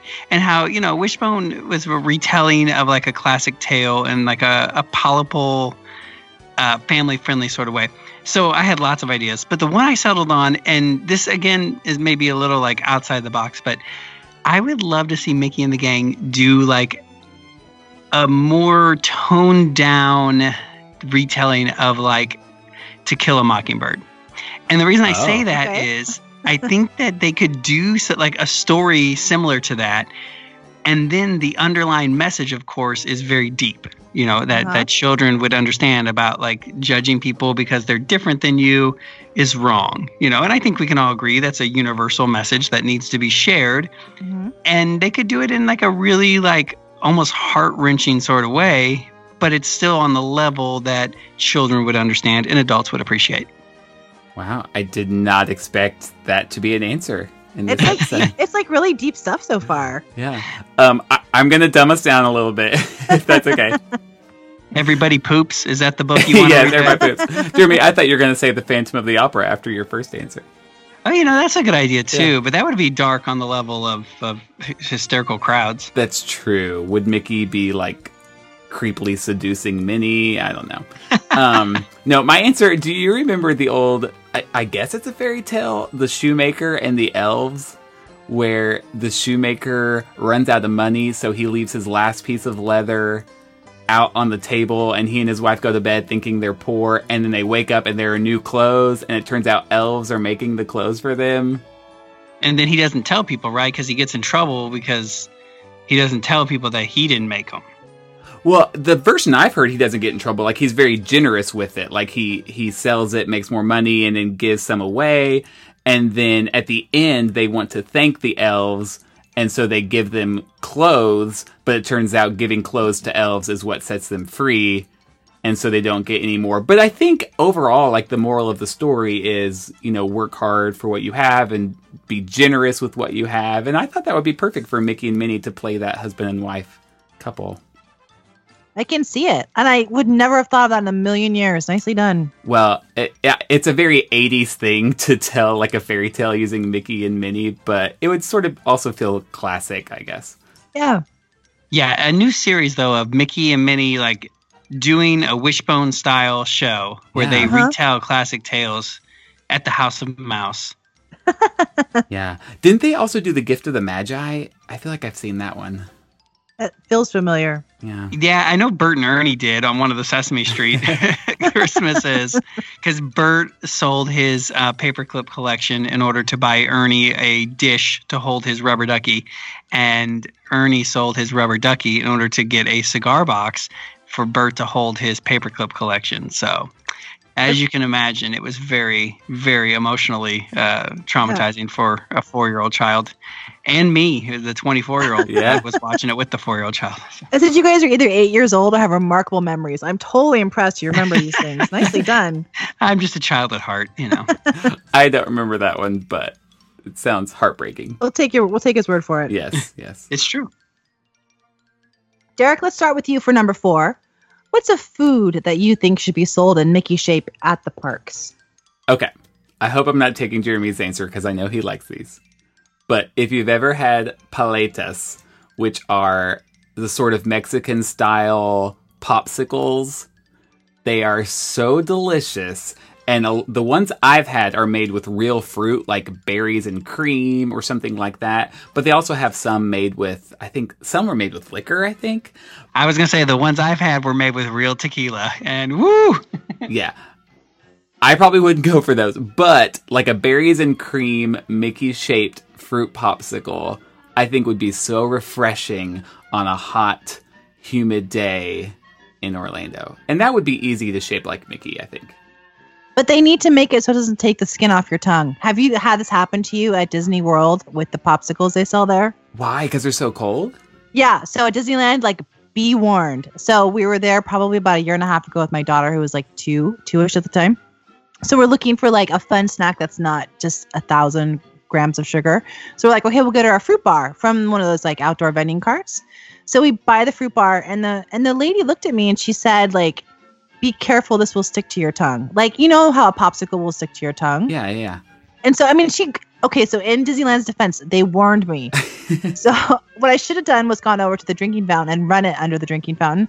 But instead, I was like, oh, I can just, you know, like kind of suck on, like take the hit for her. It was awful, you guys. Like, I lost all the skin inside my lip, my lower lip, like just gone. Like, it was one of the most painful moments of my I've had a child. It was one of the most painful moments of my life. So bad. And so I'm like standing there on Main Street with his bloody mouth and this popsicle that's like doing that weird like like fuzzy like foamy thing. It was horrible. So that doesn't happen to you guys at Disney World? I can't remember the last time I got a popsicle at Walt Disney World. But wait, which one which one are you talking about?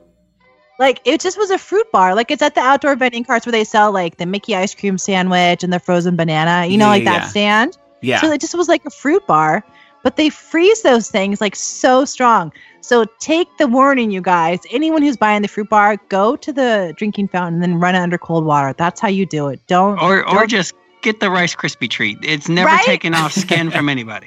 It was horrible. I shouldn't go down that path of painful things at Disneyland, but it was it was really bad. Okay, I feel like I should change my answer now, but I, I won't. I'll stick with No, because you can design it and you can make it so it's not that cold. Like it sounds like that's not an issue in Florida. Maybe it's just a, a Disneyland thing. Well, now that you say that, the only time I've had one of those fruit bars, which I loved, by the way, but mine was already melting a lot. Like mine was very soft when I got it. It was in Disneyland. No, at Disney World. Okay, well consider yourself lucky you got out alive. Maybe so. I was I was upset at the time, but maybe yeah, maybe I got off unscathed. I think so. Um, my answer is, and this is kind of a cop out answer um, because I couldn't really think of anything good. Because my favorite Mickey shaped uh, treat is a is a Mickey shaped pretzel. Um, in fact, you can follow at pretzels of WDW on Instagram for all my pretzel explorations in the parks. Uh, but anyways, that's a cheap plug there. Um, I think they should do a bigger size zebra dome in the shape of Mickey Oh. like that it doesn't have to be zebras you know you can keep that for animal kingdom lodge if you'd like but use that same recipe and and just make it bigger Yeah. Like maybe the size of a uh, of a moon pie with a with a little bit of uh, mickey ears attached to it. That would be wonderful. Yeah, it's making me think of the cakes they sell at Amorette's Patisserie that are shaped like Mickey. oh crap. I didn't even i did not even think about that. I did not realize that they were the same consistency. Are they the same cake? I mean, def- well, the ones at the patisserie have all different flavors, but no, the zebra domes are much have a much more mousse-like consistency, so they're different.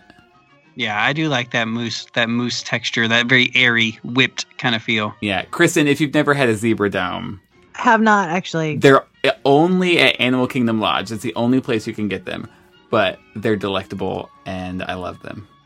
What's it a dome of? Yeah, so it's it's like a mousse consistency, and I know there's a liqueur in there somewhere, but um, it's covered with a white chocolate covering and then chocolate drizzle stripes to make it look like a zebra. And I feel like there's a little thin slice of cake in there as well. Okay.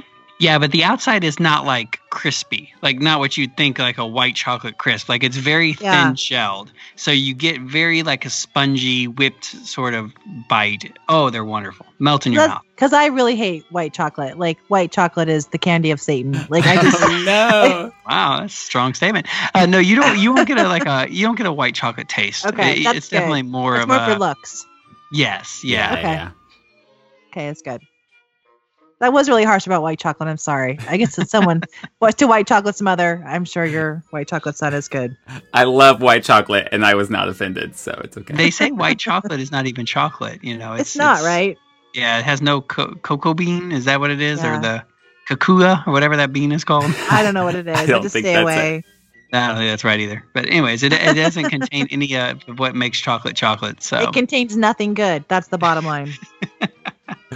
All right. Well, then, what's your answer, Kristen? It's a white chocolate fountain. That's what I want. No, just kidding. So I want to do, and I and I've never actually had this um this food, but I thought it would make sense. So I think we should have fried macaroni and cheese in the shape of a Mickey head, yes. right? And I'm, I've never had fried macaroni and cheese because I feel like I'm probably too old to be eating that at this point. But I think it would look good, and it probably would taste pretty good too, and feels like unhealthy enough for theme park food. You know what it kind of reminds me of? You, did you ever have baked macaroni and cheese?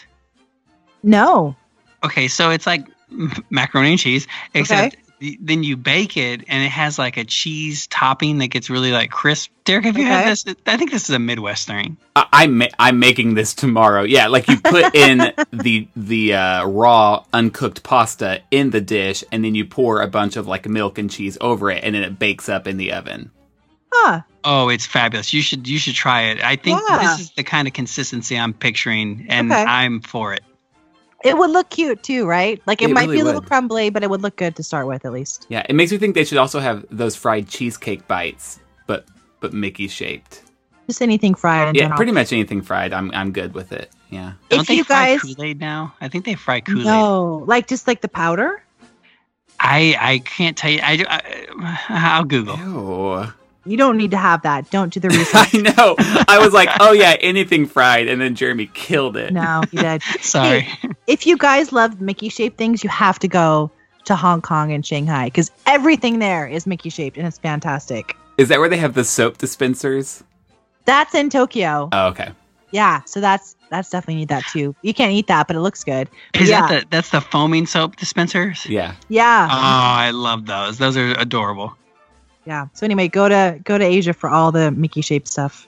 Yeah, because here we have it kind of sad. Like, I mean, there's the classic, you know, Rice Krispie treat and stuff, but the No. Mickey shaped chicken nuggets make me so sad. Yeah, none of it's good here. I'm sorry. Like it just it doesn't doesn't look right. Yeah, it's a shame. All right, uh, number five. If you could take home and own one thing, past or present, that is closely tied to Mickey Mouse, what would it be? Uh, Kristen, kick us off. Oh my gosh. So I am a total collector. And so this is like, I had to think about this a long time. Um, so there's this 1930s Mickey Mouse toy piano by Marx Brothers. Have you guys seen this one? No. So at the bottom is like, it's like a toy piano shape, but it's a little bit taller. Like the fallboard area is a little taller. And there's Mickey and Minnie in there. And then every time you, you stroke a key, Mickey and Minnie do a little dance. It's just the most fantastic thing you've ever seen. And really vibrant colors like green and red and yellow. Like Google it. How big are we talking? Mickey Mouse piano, Marx Brother, like toy piano size. Okay. Yeah, they have one at the museum, at the Walt Disney Play Museum. Okay. Okay. but that's like someday, someday when we hit the lottery, that'll be my first purchase because it's it's not coming cheap. Yeah. So my answer that will never happen is I mean, I would love an original sketch of Mickey, obviously, by either Ub Iwerks or Walt Disney or something, like to just have a piece of that. I probably shouldn't be trusted with it, but it would be awesome. uh, but my maybe this is one day possible answer is the giant Fantasmic billboard that's at Hollywood Studios. I just want that to hang above my bed. It's so big, and I don't want that stupid Pop Secret logo that's on it. But it's just like that image of Mickey holding back the dragon by shooting, it looks like fire out of his hands. It is such a sweet poster. Or it's a billboard. I mean, it's straight up a billboard on Sunset Boulevard. But I want that thing. That's awesome. Uh, my answer actually was similar to Derek's in that it is, well, his first answer, and that is I want the original sketches of Mickey from the Family Museum that they discovered, which they believe are the oldest drawings of Mickey Mouse, I believe. Mhm. Um, they found them just randomly, I think they said, in one of the relatives' uh, safes in their attic after they passed away. One of the brothers or nephews or somebody like that. And they appear to be just these very early sketches of Mickey Mouse. And when I see them, even when I see pictures of them, like it kind of takes my breath away at how in all of it you know this is the origins this is the this is the beginning and what was going through people's minds and what the conversation was that surrounded these sketches uh you know obviously history knows the rest Yeah. Kristen, did you get the uh, the D23 gold member gift this year? Oh yes, I did. I thought that was such a great idea. That little collection of Mickey collectibles. Yeah, I I'm a huge D23 fan. Um, they always do such a great job, and their their gold member gifts the last couple of years have just been outstanding. Like really, really good. Yeah, just every piece I flipped over, I was like, "Oh, that's great. Oh, this one's great too." You can touch it and not feel bad. Like, oh, don't touch this. you know? right, right, exactly. Yeah. number six mickey appears as a magician in the magic kingdom an explorer in animal kingdom and a sorcerer in hollywood studios what is the theme you would like to see at a mickey meet and greet in the future or in another park That's a good question. Yeah, this was good. This is you, Jeremy. thank you i write all the good ones actually you sound like me. the the only one I could think of is at Mickey's PhilharMagic in the actual movie. You know, he's wearing a very traditional tuxedo jacket with like the long tails in the back, and then of course the whole movie is revolving around this hat that he needs to get back, and it's the sorcerer's hat with the stars on it. And I thought that would be kind of a cool meet and greet. Like you would have to have it at special events because to be able to meet Mickey in two places in the Magic Kingdom would be confusing and Disney would not allow that. But if during like special events after you see PhilharMagic you could walk, you could go meet conductor Mickey in his tuxedo with his hat on, I thought that would be kind of cool. And the backdrop could be like instruments or something. No, wait a second. Like in Disneyland, you can meet Mickey on Main Street and also in Toontown. So you can't do that in Oh. Disney World? That's true. I mean, I like how you're trying to keep it like, you know, like on, you know, on story for everyone, but it's okay, right? Like they do that. Yeah, I mean, I guess the meet and greet is open twenty or all day long, even though there's a parade featuring him. There's a stage show featuring him. Yeah, that's true. Yeah. Not they- to mention, at Hollywood Studios, Sweetums is in the film and he's standing in front of the audience at the same time, so they're not concerned about consistency. That's true. and by by the way, thank you for that because I never noticed it, and then you pointed it out this week, and now it's going to drive me crazy. it really bothers me. Um, so my answer is I would love to see Mickey in a. Uh, I don't know. You know, we I like Mickey a lot. Don't get me wrong, and I like meeting Mickey in his wholesome image. But I think you could also like take him outside the box a little bit, particularly during the um, Halloween party. So I think I would like to see Mickey do like a meet and greet where he's I don't know the right word, not creepy and not scary, but I'm I'm picturing like a, like a set of like a mad scientist sort of thing, Okay. and so Mickey is dressed as like a mad scientist. So he's got like this crazy look to him a little bit. I'm thinking more like a Dr. Frankenstein esque sort of feel, and so he's not just like nice Mickey, but he's kind of like, ooh, that's kind of creepy Mickey. Hmm. Are they going to say like zombie Mickey or something? No, no, that's a little too too over the over the top. I feel. Yeah. But even even just like you know how like like Dr. Frankenstein had like that crazy hair and like that look in his eye when he's like, It's alive. I'm picturing like that on Mickey's face. yeah. okay. She blinded me with science. And singing that apparently. it's a must. So I think um I would like to see Mickey dressed a la Harrison Hightower in Mystic Point in Hong Kong Disneyland. Oh, uh-huh. Um just I'm mainly just kind of kind of obsessed with Mystic Manor these days. and I think he would just be super cute in like kind of an adventure Harrison Hightower type outfit. Plus that Mystic Point area, like I mean it has Mystic Manor, so that's, you know, amazing. But it could use a little something. Like it's not the biggest area, so a little meet and greet I think could really plus that area of the park. I can see this. I like this. And okay, someone help me out with the Hollywood Studios meet and greet because it's it's called Meet or something about red carpet dreams with Mickey and Minnie, and Minnie is in this glamorous silver dress, looks like she's on the red carpet, but Mickey is wearing what he's wearing in Fantasia, which is like that. It looks like a red monk's get up with the yellow rope just kind of holding it up. What? That does not scream glamorous to me. I don't get it.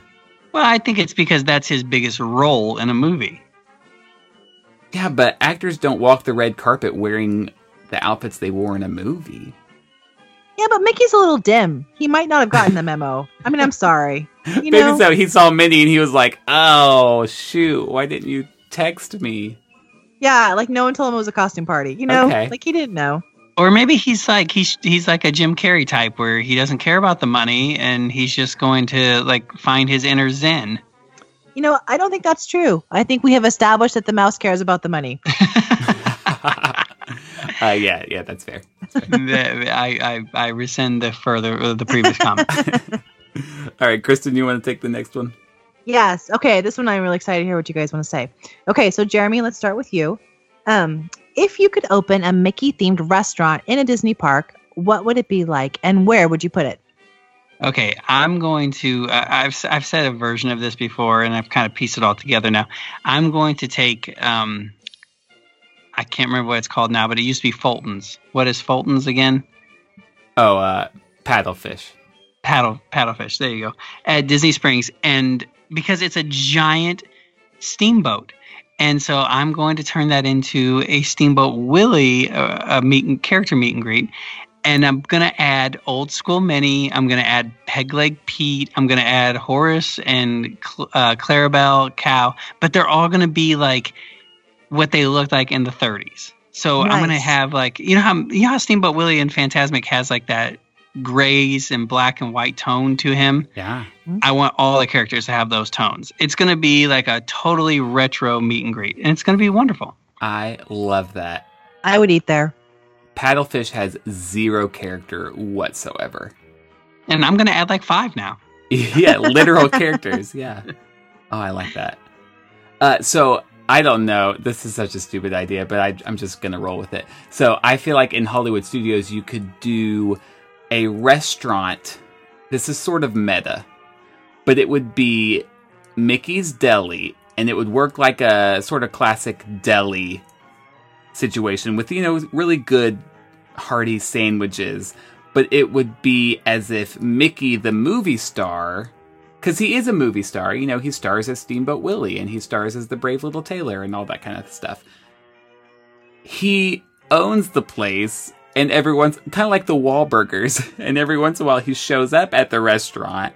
And so all around the restaurant, you see stuff honoring Mickey the movie star. So, like, you see the poster for Steamboat Willie. Maybe you could you even see like Mickey Mouse memorabilia throughout the years because they would sell Mickey Mouse plushes if Mickey Mouse was a movie star. It's like his own hard rock. Exactly. It totally is that. I didn't want to say it and I didn't want to say Planet Hollywood.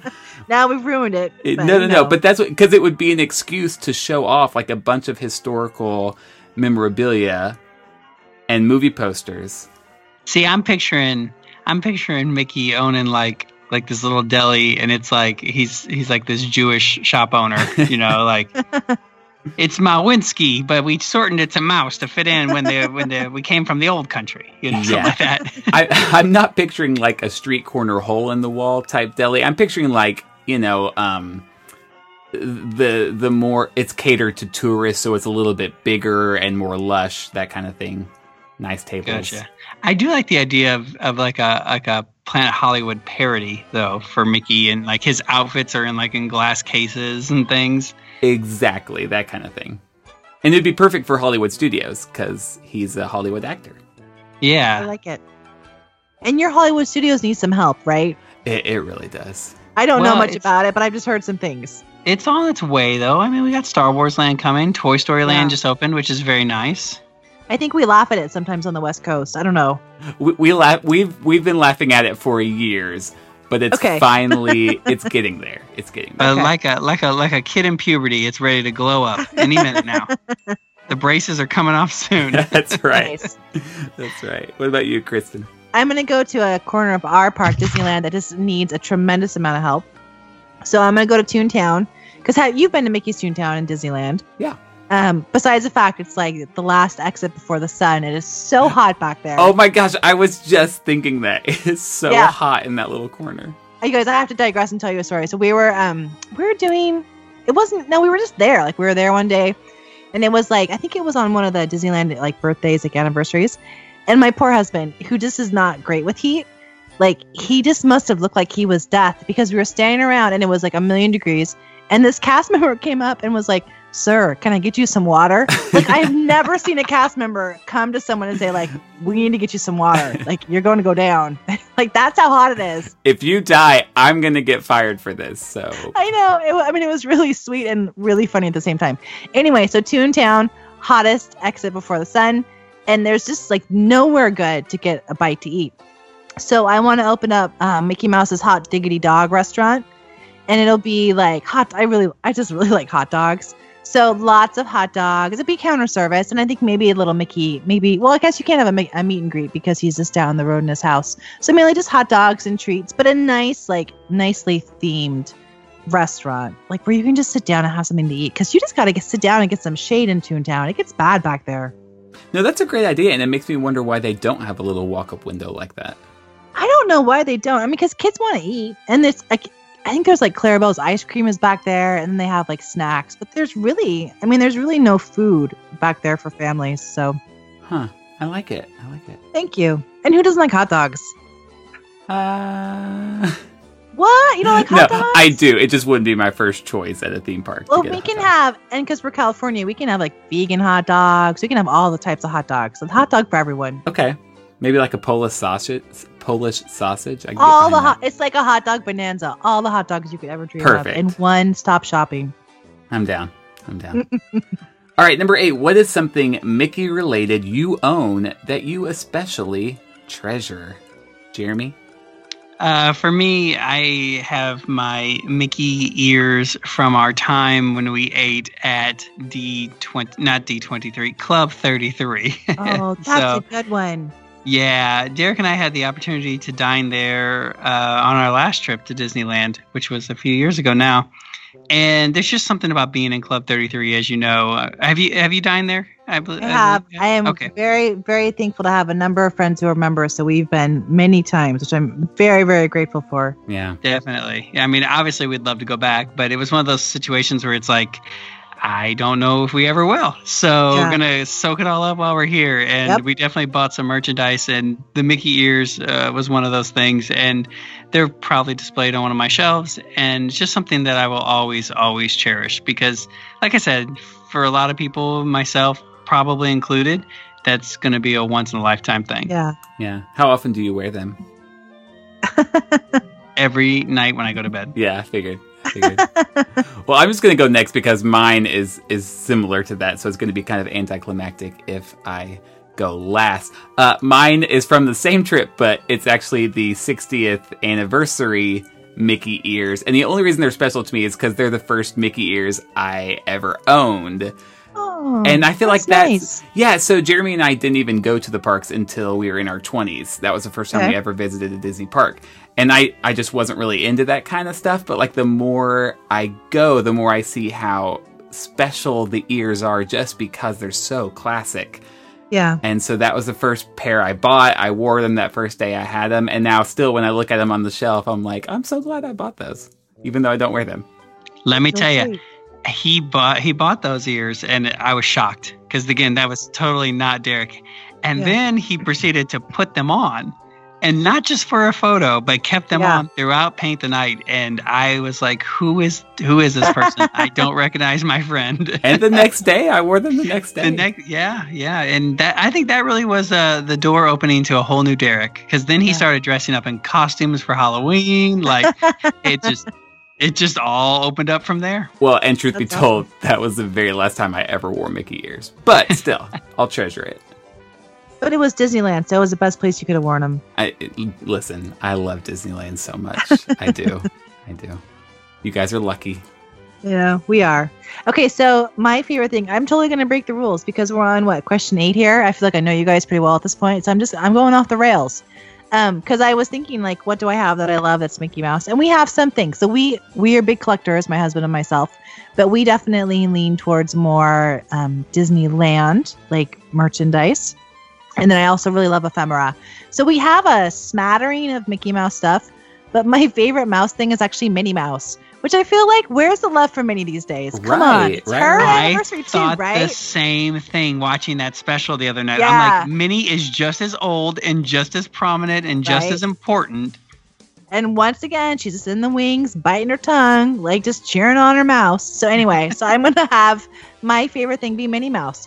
So years ago, uh, my co-host Jeff and I, who is also he's way more of a collector than I am, um, we were on eBay or actually, I, I think I found this one. So I was on eBay and someone had listed original costumes from like the 1930s Macy's Thanksgiving Day Parade, Mickey and Minnie Mouse. Whoa. Like costumes from that parade. And they were so cheap. It was like $200 for the set, which that's nothing for right, like right. 1930s Mickey Mouse stuff.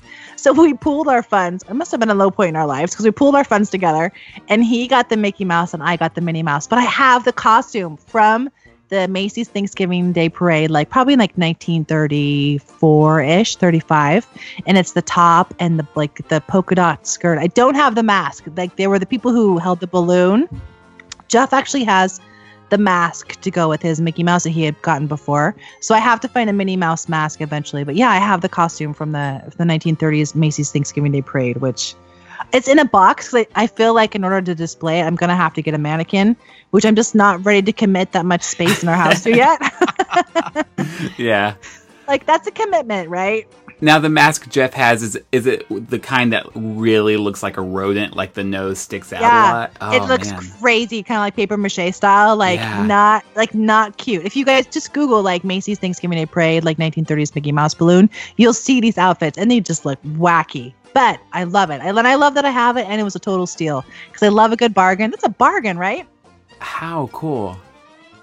Yeah, do you ever look at that kind of stuff? And maybe I'm just a weirdo because I'm a big history nerd as well. And you look at things and you're like, this is so old and this has seen so much more in its life than I have seen in my own life. Like, Yeah. like that has marched down Macy's day, uh, you know, Yeah. to the Macy's parade, and thousands of people saw it. And Yeah. yeah, and then someone kept it. my mind. Like, Somebody, I- yeah. right? Like I would have given it to Goodwill. I wouldn't have kept it. Like I just the whole thing is amazing. Well, especially in a day and age where that kind of stuff was not treasured by people Yeah. or cared, you know, it was like, Well- oh, that's what you wore, and then we cut it up and we reused it in a different Yeah. way, you know. And this thing is flimsy. Like don't let it out in the wind. Like it's really like paper thin. It's really really thin. Oh my goodness! Wow. But that was like Thanksgiving in New York City. They probably froze. I know, and it made it, and then it lasted like how many years later? So that's my favorite thing. Wow. And to, yeah, to think that people who were wearing it, like at that point, Mickey was what, like not even a decade old. No, Crazy. and they're just carrying that balloon, which that's got to be a feat. Like hats Right. off to you, balloon wranglers. to all of them listening to our show right now, we we salute We you. salute you guys and like ga- guys and gals. That's a hard job. did you uh did you get any kind of story behind like why the person had it that was selling it? No, they obviously had no idea what they had. Like I've had a couple of those luck lucky moments on eBay where the person just has no idea. And if I was a good person, I would say, "Listen, here's what you have and what you should probably be charging." And not like and it's always like buy it now kind of cheap, so I just swoop in fast. But I'm not that good and I just bought it now cheap. So, No, I don't had- blame you. No, don't. I think they're probably just they're probably just cleaning out somebody's um like a loved one's attic or something because they didn't even say like they didn't even know what it was from it was just like old mickey mouse minnie mouse costume they had no idea what it was Oh no. wow. you know but it's mine now Yeah, your win, their loss. Number nine. What is a Mickey Mouse fact that impresses you that you like to share with others? Now, Kris and I got to tell you, I am a fun fact person. okay I'm the type, I'm the most obnoxious person when we you go somewhere. If I know something about something, I'm going to share it with you. okay So I love facts, and that's why I wrote this question as well. So I'm going to share my favorite Mickey fun fact first, if that's okay, because I don't want anybody Yeah. else to steal it. And my favorite Mickey fun fact is that the the the fact that um, Wayne Allwine, who was the voice of Mickey uh, for many years until he passed away, was actually married to Russi Taylor, who was the voice of Minnie Mouse, which to me is the most adorable like Disney esque thing that could ever happen. And yet, I've, I've read on several t- uh, different places at several different times that Disney really tried to keep it under wraps that they were married in real life because they had this fear that they were going to get divorced and then it was going to be the headlines Mickey and Minnie split up. yeah But the fact that they were together and, and Wayne, of course, uh, and I, I was going to say in recent years, but it's been more than in recent years. Unfortunately, he passed away. Um, Russi is still alive, and I believe still doing the voice of Minnie Mouse. Um, but the fact that they were like you know married and actually in love and all that, it's so adorable. that is really sweet I had no idea. You didn't know that? Mm-mm. Oh, really? Oh, yeah. They were the both the voice of Mickey and Minnie from I want to say like the '80s until I think Wayne passed away. in forever 2010, somewhere around there. And uh, yeah, they were married and and happy and all that. And so I'm just picturing like, you know, we have this sort of like romanticized view of Mickey and Minnie together, and are they married? Aren't they married? Yeah. But they've been together for forever. And then the voices of those two characters, like, m- you know, mirrored their characters. I just think it's so adorable. I wonder what they sounded like not doing the voices. I was really wondering where you were going with that, and I'm glad you said. I just mean like at dinner at the dinner table, do they just kind of naturally have high pitched voices? I would, I would I think so, but All right. Uh, yeah, so I'm the opposite of you in the sense that I don't mind fun facts, but they just kind of go in one ear and out the other. Yeah. And so the only reason I'm saying this one is is because I read it four or five years ago, I think on the Disney Parks blog, and it's just kind of stayed with me. And it's about the partner statue. First of all, having only been going to the Disney parks for 10 or so years, I just assumed that that was there at park opening. Like it's such an iconic piece, you know, Walt holding Mickey's hand and pointing out into the distance. But it was only erected in the 90s. And I read that uh, Blaine Gibson, who helped sculpt it, used f- the movie Fantasia as a model because you see that's pretty much the only time you see Mickey interacting with a human. And so that's how you know about how high Mickey should be up to a certain point, you know, on Walt. And then finally, that piece also showed that, or shared that uh, Mickey was originally going to be holding an ice cream cone in his left hand, which I don't know why they didn't keep that, but in the end, they just decided to put his hand on his hip. Yeah. But anyway, I found all those facts to be interesting. An ice cream cone would have been very random. yeah, I don't think it would have worked. It's a little bit odd. Yeah, I it, it would seem more like Mickey is Walt's child, I guess. Well, then Yeah. it's like it's not a prop that I associate with Mickey Mouse. uh, Yeah. You know, like, Hold a hot dog, he should be Oh, holding a Mickey shaped pretzel.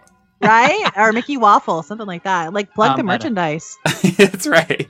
He should be wearing Mickey ears, wearing one of those glow necklaces, shooting some bubble wands. Exactly. So I'm like you. I don't like facts. Just are nothing to me. I just I cannot. Rem- I can't remember things. So I was thinking about this one today, and it was funny because we were actually watching Mickey and the Roadster Racers. My daughter was watching that before dinner, and I was watching this, and I thought, oh, I know what I want to say. So I think my fun fact is that Mickey's ears never really move. Like you never really see them from profile. Like he his face turns to the profile, but his ears are still forward facing. Have you noticed this? I feel like I've heard this recently, and it did blow my mind when I heard it. Yeah, and like once you hear it, you can't not see it. Like Right. it's all you're gonna see now when you look at Mickey Mouse. And then it's it's weird too because if you Google like you know Mickey's ears don't move that type of a thing, they'll show drawings. People have done drawings of what it would look like if they did move with his head, and it looks horrible. Like it just looks so weird and so wrong, which just goes against science, right? Like our heads move and our ears move and it looks normal. I don't know what it is. This must be just because we've always seen him this way. But it's really, really fascinating. Like when you watch Mickey in cartoons and animated things, his ears never go to the side. They're always forward facing. Yeah. Next time I meet him at the parks, I'm going to be like, wait, turn to the left. Let me take this in. Yeah, that's bizarre. All right, Kristen, take us home. Okay, last one. Number 10. If you could speak to Walt today, what is the one thing you would direct him toward to show what an impact Mickey Mouse has had on the world? This is a deep question, you guys. Oh, no. Derek, Derek, do you want to start? Well, deep? my, my answer is not very deep. Uh, this this was my hands down favorite attraction after the first week we spent in Walt Disney World, and they have this in Disneyland too. It's Fantasmic, and I just loved it so much. I mean, partly because it just used all different sorts of um well you know it uses the screens but also uses live actors and the music medleys are fantastic and it- it just like it it triggers all the senses really yeah. but also the fact that Mickey is totally the star of this show. And it, this is the the first time we saw this. Jeremy and I always joke because the girl behind us, you know, when you see Mickey for the first time, she just started shouting, "It's Mickey! It's Mickey!" and I would love to sit by Walt when that happened. You know, when people in the 2000s are still yelling, "Oh my goodness, it's Mickey!" and then you see all these modern films being represented and then the big finale is steamboat willie like the very original creation of mickey still making an impact i just think it's such a great show and i love that mickey is at the center of it Yeah, I it's agree. A, it's a great show. I love that one. Yeah. I mean obviously it's it's a little old now but still the fact No, that it's still perfection. okay good good good And I just love it. those Burnett banners on the back that dun dun dun dun dun dun dun, and they're like waving those things is my favorite part. Do you know those are called Burnett banners? i had no i didn't know what you meant. Fun meant fact. That's a fun fact. Yeah. Is it named after Mark Burnett, the creator of Survivor? oh Um. Luckily, no. It's after Oh, okay. someone like some kind of. I think she was kind of a a vicious choreographer who did the Fantasmic choreography. Yeah. Burnett banners. That's a fun fact. That is a good fact. Uh, funny story when Jeremy and I saw Fantasmic in Disneyland, the Mark Twain was being no, not the yeah, the Mark Twain was under construction. So all the characters just stood on the island in front Oh, of Oh, that is not as good. Oh I'm my goodness. Sorry. It it just makes you realize how long that finale is because they just stood Yeah. there and waved and waved and waved. oh, that's so uncomfortable for them. Uh, totally. Yeah, when there's no kinetic energy, it loses a little bit there in the in the Yeah. translation. They need the boat. Yeah.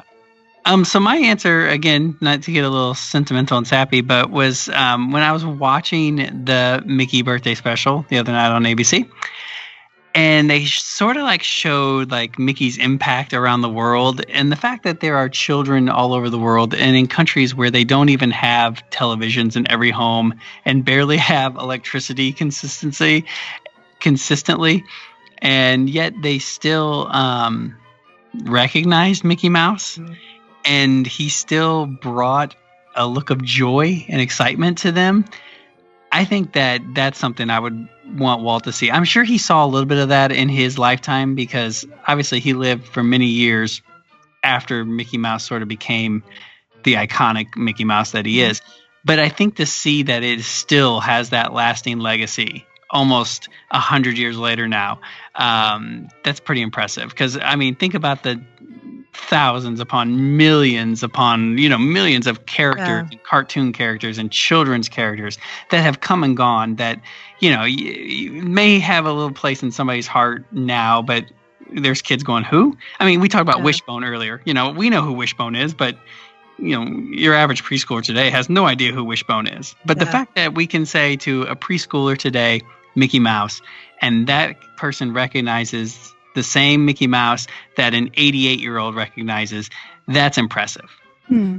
And you know what's impressive? The fact that you don't really find anyone who doesn't like Mickey Mouse. Like there are so many cartoon characters where you you kind of get like a divided response. You know, it's certainly in the Disney canon. It's like, oh, I don't like that character, but I don't really know anyone who rolls their eyes at Mickey Mouse. Yeah. You can't. He's the best one. Yeah, Very true. And and even even I'm going to take a step further and say somebody like a like a Bugs Bunny who I think is genuinely well liked, but there's still a certain segment of like moms who are like, "Oh, I just don't like Bugs's disrespectful attitude or, you know, I don't like the violence in uh, Bugs Bunny whatever." You're never going to get that with Mickey Mouse. yeah. Yeah. Wow. That's true. Well, a great minds think alike because I was gonna say I would show Walt all of the preschools all over the world that have like the total off model drawings of Mickey Mouse. yeah. like, like I really I would love traveling, and I think the thing has been really kind of really similar to what you just said. Like really striking to me is every country you go to has some nursery school with some homemade mural, and there's always Mickey Mouse. It's always Mickey Mouse on the side of the nursery school mural. Have you guys seen this when you've traveled? I've seen it at Animal Kingdom and Harambe Marketplace. It's true. That's true. Yeah, it's just fascinating. And again, like really similar to what you're just saying, you know, the fact that in these countries where TV is not really a thing, somehow Mickey has he's crossed those borders. He's everywhere. Yeah. I'm going to take him to Times Square where you can meet the really janky looking Mickey Yeah. whose costume hasn't been washed in months. And who will also steal that. your wallet. well, he's got to get by. It's true. it's a rough life out there for a mouse. That is that is truly Mortimer Mouse right there. That's who that is. We all have an off day. Yep. All right, well, that does it for our Mad Q party. Kristen, thank you so much for joining us. Do you want to once again tell our listeners where they can find you? Yeah. Thank you guys so much for having me. So um definitely if you have not checked out my podcast, um I have like I said three co-hosts, Jeff, David, and Becky, and I have a weekly show, Mousetalgia. You go to mousetalgia.com. Um, we have Mousetalgia on Twitter and Instagram and all the social media things. Dave usually does that thing at the end. So just look for Mousetalgia. Google us, you'll find us. And um, yeah, if you want to know more about Disneyland or Disney history, we're definitely a place you can come and listen to. And then we just talk about random stuff too. I love it. It's very I love it. it's very random sometimes. Well, it's been super fun uh, celebrating 90 years of Mickey with you. Kind of crazy. But Yeah, thank you guys so much. It's been a pleasure talking Mickey with you.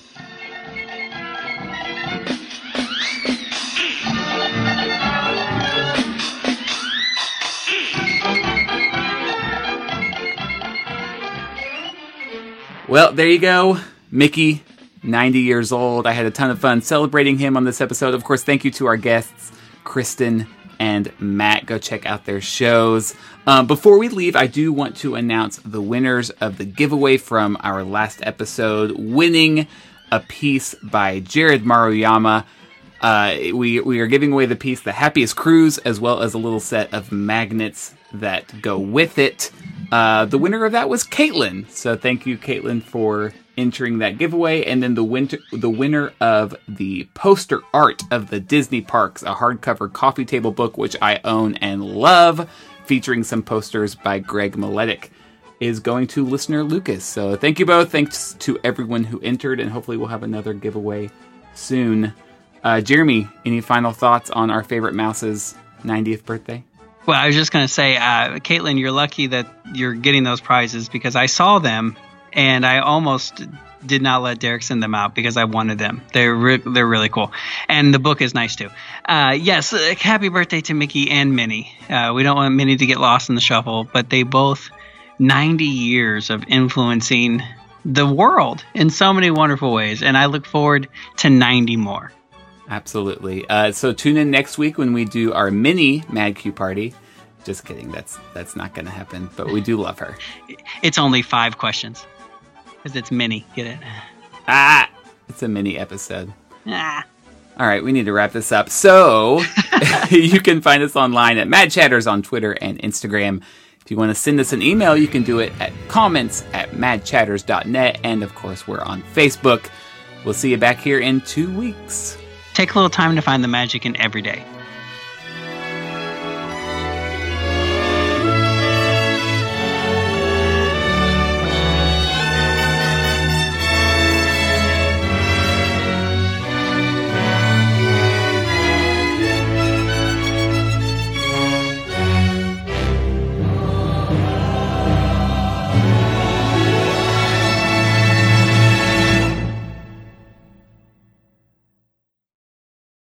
Kristen, you can take us to number four if you want. You know, do you guys mind if I stop and I I've sadly gone through all my water already, so I'm gonna go grab just a little bit more. I'll be back Yeah, in no like 30 seconds. I'll be right back. Okay.